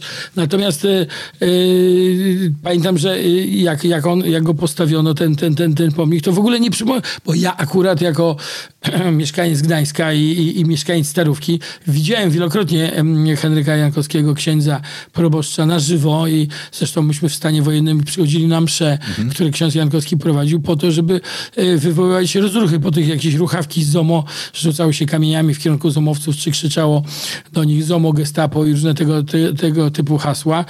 No i e, to, to, to, widziałem, jak on wyglądał, wiesz, e, naprawdę. naprawdę. No to był jakiś w ogóle, on był taki raczej grubawy i tak dalej, postać odchudzona, wiesz, smukła e, sylwetka, twarz też jakaś taka, taką szlachetny rys nadany. No, ja powiedziałem, że to, to może być każdy, ale na pewno nie ksiądz Jankowski, więc jest taka tendencja, żeby upiększać, no ale to jest ze szkodą dla, dla, tych, dla tych e, postaci, bo to od początku buduje się już jakiś fałszywy wizerunek tej osoby. Tak też jest przede wszystkim oczywiście z Lechem e, Kaczyńskim. E, Pytałem, dlaczego ci chce. Naprawdę. I podajesz przykład swoich kolegów, którzy odpuszczają. Koledzy, którzy odpuszczają, jak powiedziałem, ja jestem to w stanie zrozumieć. Nie będę ich potępiał. No, e, trochę wkurza mnie ich postawa i irytuje, bo uważam, że jak się pamięta PRL, każdy, kto pamięta PRL, pamięta kolejki, e, pamięta te wizy, które trzeba było załatwiać, paszporty, które były na bezpiece. To nie było tak, że paszport każdy miał w domu. To trzeba było pisać e, e, prośbę do pana Ubeka, do urzędu o zgodę wydania paszportu paszport państwo trzymało tak jakby smycz taką, y, jak miał dobry humor, to tego pana puszczało, na zachód tego nie puszczało. Ja grałem w tamtych czasach mm, w takim teatrze ulicznym, w czasach studenckich, właśnie w latach 80., oprócz właśnie zajmowania się bojową działalnością rewolucyjną, to po prostu grałem w teatrze studenckim, bo zawsze te sprawy artystyczne mnie pociągały. I to był dość dobry teatr taki uliczny, który miał swoje spektakle. I byliśmy zaproszeni na przykład na festiwal do Francji, takich teatrów studenckich podobnych, ulicznych, czy na mm, imprezę do e, Szkocji. E, no i e, potrzebne były paszporty i ja, ja po prostu miałem odmowy paszportowe, tych blokowano. Nawet pamiętam fragment uzasadnienia odmowy wydania paszportu, że pojawienie się obywatela Krzysztofa Skiby za granicą. I to formułka, to oczywiście nie, że jakiś ubek specjalnie tutaj mi przypisał jakąś wielką rolę. To była jakaś tam taka zwyczajowa formułka, że mogłoby zagrozić sojuszom ze Związkiem Radzieckim. Więc jedno wypuszczenie Skiby na zachód i sojusz ze Związkiem Radzieckim leży w gruzach. Pamiętam, że bardzo nas to rozśmieszyło, no ale wkurzenie było tego typu, że koledzy, bo je, właśnie na tym to też żart polegał, że jedni koledzy dostali paszporty, a inni nie i dwóch takich głównych, ja i Darek Leśnikowski, nie dostaliśmy, ale powiedzieliśmy, że mają jechać. Przerobili po prostu spektakl, wzięli nasze role, prze, prze, przerobili spektakl tak, żeby bez nas mógł być on y, zagrany. A, a mm, ubecy myśleli, że no już dwóch głównych nie, nie jedzie, no to nie, nie ma paszportu, to... Ale tam ci mogą jechać, tak? Taki, taki też, też y, obliczone na poróżnienie między nami, na jakiś konflikt i tak dalej. To jest właśnie bardzo często e, bezpieczna robota. Ja właśnie tak mam, odczuwam, że to, co dziś dzisiaj mamy to szczucie, to skakanie sobie do gardeł, to też jest trochę tak, jakby, jakby ktoś, jakbyś takie trochę jakby, mm, wiesz, e, e, sukces bezpieki e, pośmiertny. Już, już leżą już w trumnach wszyscy, wiesz, ich idee, ich, ich metody ale właśnie ich metody zostały, właśnie ich, ich kadrowo może oni są już po, poza, poza czynną, czynnym życiem politycznym, ale metody ktoś odziedziczył, ktoś je zresztą twórczo rozwija, nawet można powiedzieć, to co, to, co robiono e, przy pomocy no, nowoczesnych urządzeń takich jak Pegasus. To jest to w ogóle za, za czasów bezpieki wręcz nie, nie, było, nie było możliwe. I to jest, to jest, to jest smutne, że, że ci, którzy pamiętają PRL i raczej nie chcą chyba powrotu, stali się albo symetrystami, albo się wyłączyli z polityki, albo mają tego dość. Myślę, że winna jest tutaj ten dystans, jest jednak 8 lat rządów, może spo... i ta intensywność tych, tych afer i tych y, wszystkich rzeczy powoduje, że ludzie automatycznie, wiesz co, nawet zaangażowani i, i przeinteligentni i znający PRL i spokojnie, zdający sobie sprawę, do czego to zmierza, to co teraz mamy, że to jakieś, jakieś olbrzymie katastrofy połączonej właśnie z jakimś może nawet wyrzuceniem nas z Unii Europejskiej, po prostu najzwyczajniej fizycznie czy psychicznie może bardziej nie daje rady. Nie daje rady tej, tej, temu tempu życia i tej, tej ilości tego szlamu, który się wylewa, gdyż być może też już nie do końca, e, wiesz, orientują się w tych, nie wiem, e, e, portalach społecznościowych, w tych, w tych internetach, gdzie są stosowane różne triki i tak dalej. Mo, może to jest jakby powodem. No ale jest też może nieduża, ale jednak e, dosyć grupa przede wszystkim widoczna. To są grupa ludzi, którzy kiedyś byli, e, no można tak powiedzieć, wolnościowcami, byli hipisami, punkami, a są dzisiaj po zdecydowanie drugiej stronie e, barykady. No, nie powiem tutaj o tych, czy mogę powiedzieć o tych postaciach, które wszyscy znamy, czyli właśnie Terlecki, Kuchciński, no to są przecież dawni, dawni hipisi, którzy jakby od lat współtworzą no, najbardziej obrzydliwy taki przemocowy e, system, czyli ktoś, kto kiedyś kochał wolność, może tak, tak się zmienić. Ale także w środowisku tej alternatywy lat 80., e, bo to jest oczywiście inne Terlecki i Kuchciński, to jest mhm. inne pokolenie, ale e, w środowisku lat tych 80. też nie brakuje takich postaw ludzi, którzy w ogóle, wiesz, nie chcę podawać tu nazwisk, ale, ale mniej więcej każdy może sobie to sprawdzić, bo nie chcę im też robić jakieś tam e, reklamy. No to jest, i czasem wszyscy się dziwią, że, że no chociażby Paweł Kukis, tak, no to, to jest, to jest, to jest, to jest taki najbardziej e, przykład, no przecież osoby, która, która w Jarocinie, no właśnie, no, kiedyś śpiewał w Jarocinie, dziś prezesowi dupę myje, tak można powiedzieć, no, no niestety, no jedynka w PiSie, zero w życiorysie, no, jakby sam zamazał to co, to, co robił, to, co mówił, sam to przekreślił. Tylko myślę, że on już działa w jakimś amoku, jest przekonany o swojej wielkiej misji, że on jednak chce dobrze i tak dalej. Co by nie było, to po tym Leroyu, który był przez krótki okres posłem, coś jednak zostało. On o jedną chociażby sprawę wywalczył, czyli medyczną marihuanę, tak? Natomiast no, po Kukizie nie ma nic. Nie? On dalej jest kiwany przez e, prezesa i wątpię, żeby kiedykolwiek jego najmniejsza nawet idea była, była spełniona, a nawet jeżeli będzie, to będzie tak zrobiona, tak obwarowana różnymi e, sytuacjami wyjątkowymi, że de facto będzie to martwe prawo. I że on tego nie widzi, nie czuje, to jest, to jest przerażające. Ja mam takie przekonanie, że jeden z największych sukcesów PiSu, jaki jest niestety, sukcesów w dużym cudzysłowie, znaczy ich skuteczności, ich metody jest to, że oni kiedyś nam mówili Polakom nie kłóćcie się. Znaczy tak bardzo skłócili, że powiedzieli, że to powiedzieć trochę dokładnie o dzienniku telewizyjnym dawnym, że doprowadziło do tego, że my w domach przestajemy rozmawiać o polityce. Znaczy, jak mamy babcię, wujka, ciocię, kogokolwiek, kto jest na przykład y, popiera PiS, a my jesteśmy jego radykalnymi przeciwnikami, bo tak powinniśmy być, to my przestajemy przy rodzinnym stole rozmawiać o tym i starać się ich przekonać, bo ktoś nam mówił, nie, to nie ma sensu, bo się pokłócicie. Ja naprawdę uważam, że przed tymi wyborami ja pierwszy raz jestem naprawdę przekonany, że za dużo ludzi odpuściło. Znaczy jest, za dużo ludzi powiedziało sobie nie ma sensu. Nie, nie, dla, nie świętego będę, spokoju, dla świętego, tak, spokoju. Tak. Ale ten kuźba święty spokój jest naprawdę e, bardzo chwilowy w tej chwili. Znaczy dzisiaj naprawdę walczymy o to, że trzeba zabrać głos i chyba trzeba się naprawdę podnieść. Być może nie chcę powiedzieć, że ostatni raz, ale na pewno teraz, na tej ostatniej prostej, trzeba zabrać głos i powalczyć o przekonanie wśród tych osób, na które mamy największy wpływ a największy wpływ mamy dokładnie na ludzi, których znamy bezpośrednio i osobiście, a ktoś nam powiedział, no właśnie, przyjaźń jest ważniejsza niż przekonania polityczne, napijmy się wódeczki i omija, omijajmy temat. No właśnie, właśnie nie omijajmy tego tematu. Yy, tak, tylko myślę, że problem może być taki, że e, te osoby yy, takie, które są zwolennikami PiSu, są no już jakby produktami TVP. Tak? Ja, ja, ja taki żart ze sceny kiedyś na swoim stand-upie opowiadałem, że słuchajcie, facet oglądając wiadomości się to utopił. Nie? Jak mógł się utopić oglądając u siebie w domu wiadomości? No zrobili mu wodę z mózgu. Niestety... Yy, to jest przerażające, ale okazuje się, że te stare metody, w zasadzie wymyślone gdzieś tam w latach 30. E, ubiegłego wieku, czyli za czasów, kiedy to Hitler doszedł do władzy, czyli że jak się obrzuci kogoś błotem, to to, to gdzieś tysiąc razy się powie o nim kłamstwo, to to działa. I to jest nawet niezbyt subtelna, zwróć uwagę, jakaś propaganda. Mhm. To, niezbyt, to jest takie jakby łopatą w ryj, jak to mhm. ktoś kiedyś powiedział, po bolszewicku, tak wiesz tego. I że to jest najbardziej skuteczne. To jest przerażające. Ja myślałem, że już ludzie się na to nie dadzą nabrać, tym bardziej, że jest jakieś są, no, internet jest, są jakieś możliwości czytania innych gazet, oglądania nawet innych programów telewizyjnych. Okazuje się, że to działa. Oczywiście na pewną grupę słabo wykształconą, jakąś grupę taką podatną też na takie manipulacje. Wiesz, tam dokonano paru zabiegów. Przede wszystkim dowartościowano tych ludzi, że mhm. oni są lepszym sortem, że to wszystko są zdrajcy. Ale podam ci przykład e, jak to działa przerażająco nawet na naszą stronę.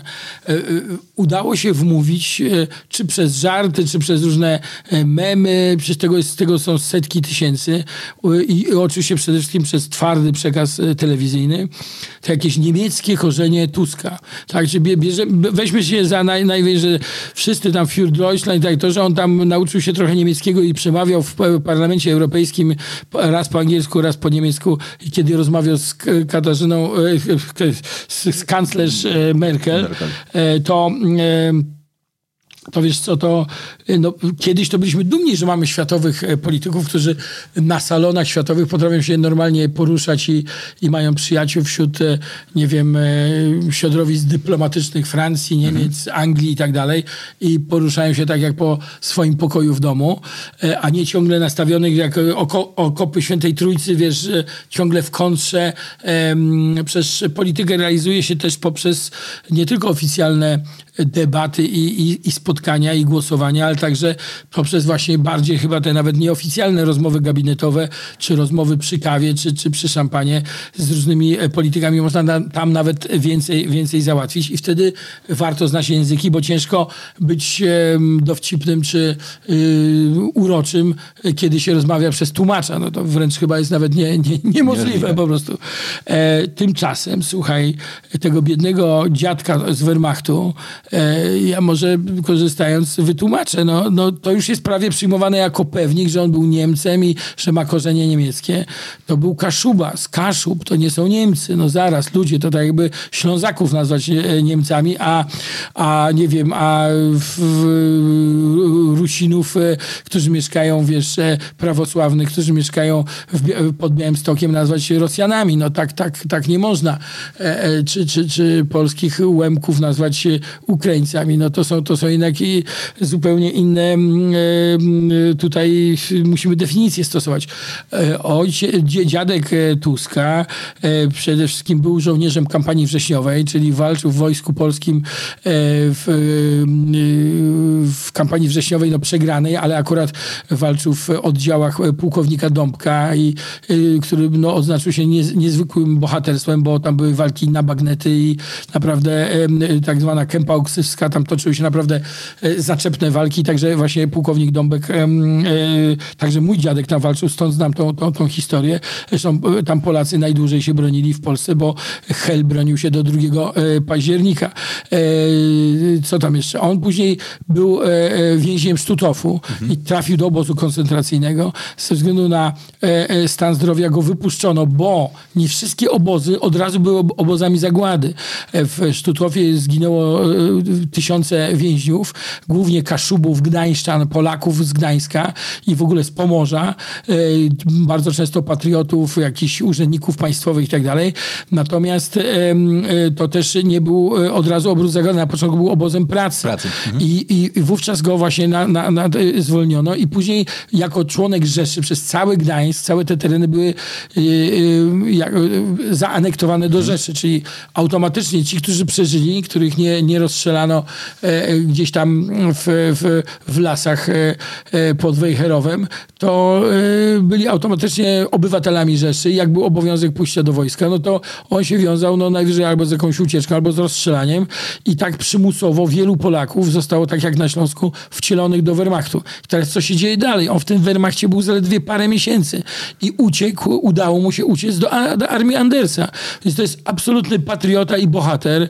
I to jest przykre, że my po prostu potrafimy zapluć i tak zakłamać e, historię. Więc to jest e, bohater, patriota, który zasługuje na, na, na szacunek, e, a, a nie na tego typu kłamliwą propagandę. No, jeżeli ja e, słucham takich wypowiedzi znanych polityków, no Tusk powinien wytaczać procesy, ale chyba z racji no, właśnie pozycji nie wytacza, żeby, żeby nie jątrzyć, ale tak naprawdę to jest straszne, bo można i w internecie, i w, a szczególnie w tym oficjalnym e, przekazie telewizyjnym zrobić z siebie, nie wiem, gangstera, Niemca, złodzieja e, i, i widzowie w to jakby wierzą. No podam przykład e, taki, gdzie konsekwencje takiej propagandy bywają tragiczne. No mój przyjaciel, kolega z, ze szkoły podstawowej i z liceum, czyli prezydent Gdańska Paweł Adamowicz, mhm. po takiej kampanii nienawiści został zamordowany przez e, e, fanatyka politycznego, który nie miał nic wspólnego z jakimś, zrobiono z niego wariata zbyt szybko i tak dalej, z jakąś postacią, e, nie wiem, częściowo niezrównoważoną psychicznej, częściową, częściowo po prostu jakąś osobę patologiczną. Przypomnę, że ten pan wcześniej napadał na banki. No trudno sobie wyobrażać, że i siedział, był twardym kryminalistą, który siedział. E, trudno przypomnieć, że osoba psychiczna, wiesz, opracowuje jakiś plan napadu na bank. E, to, to, jest, to jest przecież e, niemożliwe. To samo mm, z, z tym samym zamachem. On był bardzo dobrze jakby przemyślany. No właśnie ten moment, kiedy wszyscy patrzą światełko do nieba, koncert, trochę taki koncertowy chaos. Zresztą Jurek Owsiak zawsze podkreślał, że, że właśnie, że to my nie zatrudniamy, znaczy jest jakaś ochrona, ale raczej idziemy w kierunku, że mamy zaufanie do wszystkich, kochajmy się i tak dalej ta śmierć ma cechy śmierci fi takiej filmowej. No, e, e, prezydent Gdańska wygłosił wtedy e, piękne przemówienie o tym, że Gdańsk się dzieli, że Gdańsk jest szczodry, że właśnie ta Wielka Orkiestra Świątecznej Pomocy, że należy pomagać i tak dalej. I w finale tego, tego pięknego, humanitarnego, takiego humanistycznego, pełnego, przepełnionego miłością do bliźnich, tych, którzy wymagają naszej pomocy przemówienia, nadchodzi właśnie tempa siła w postaci bandyty z nożem, który go po prostu morduje. E, I mm, wtedy na kilka dni e, padło takie przerażenie, no ale później wygrała e, jakby taktyka polityczna, czyli po prostu zwalamy, że to, to jest nie nasza wina, że to był wariat, tak i tak dalej.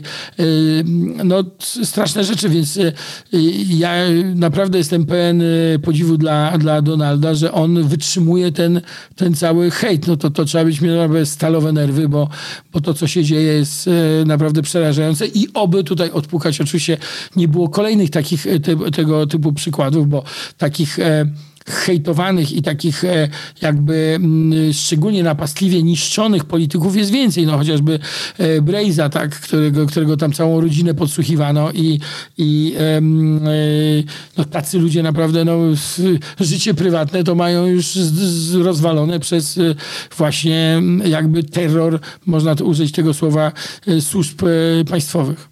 To kiedy, kiedy nowa płyta?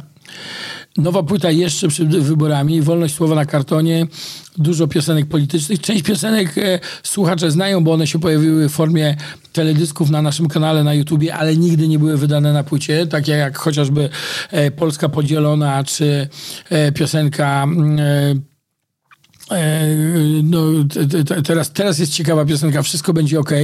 Ona jest taka optymistyczna ballada, ale to też jest e, też, też odreagowanie, czyli wszyscy nam mówią, że wokół globalne ocieplenie, że po prostu e, właśnie inflacja, e, za chwilę wyłączą prąd, będzie wojna atomowa i tak dalej. Stwierdziliśmy, że ta ilość negatywnych informacji na web, która spada codziennie współczesnemu Polakowi jest trochę zbyt duża i, i dlatego taką trochę mm, niekoniecznie taką z przymrużeniem e, e, oka piosenkę z takim pozytywnym zastrzykiem optymizmu wysłaliśmy i ona też jest na YouTubie, ale będzie, no i będzie kilka premier, to, jest, to wszystko to są piosenki premierowe, które e, oczywiście hulają gdzieś w internecie, ale nigdy nie były na płycie. No i tytułowa, znaczy tytułowa, taka piosenka mocna politycznie. Nie będę, nie będę wymieniał tytułu, no tytuł jest na osiem gwiazdek. O, to jest bardzo dobry moment na to, żeby postawić kropkę. Dziękuję Ci bardzo.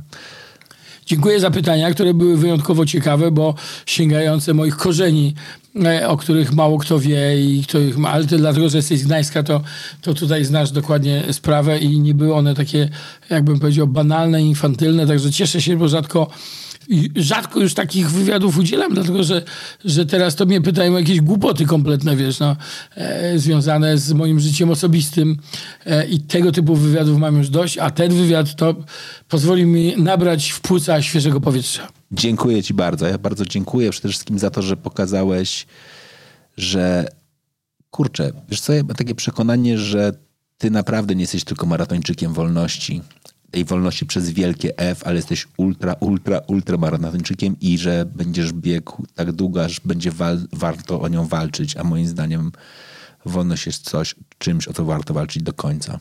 Z jednego prostego powodu, bo ona nigdy nie jest dana na zawsze. I chyba o tym trzeba pamiętać. Tak, no właśnie ulegliśmy temu złudzeniu, że, że, że, że już ją mamy, ale to nie jest coś, co możemy kupić na promocji e, w Żabce czy w Biedronce. Niestety, to, to musimy o nią walczyć i...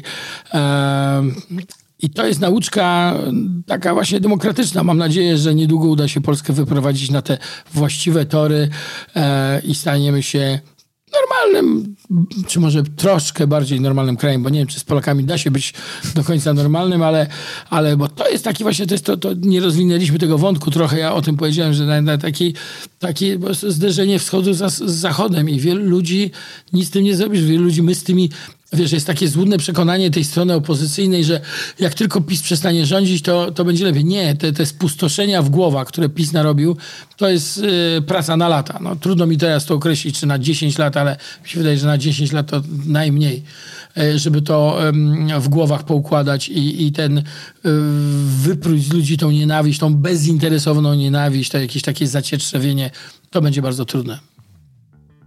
Dzięki bardzo. Dziękuję Wam bardzo, że byliście razem z nami. To jest ten moment, żeby również podzielić się tą audycją z innymi i zaprosić ich do posłuchania.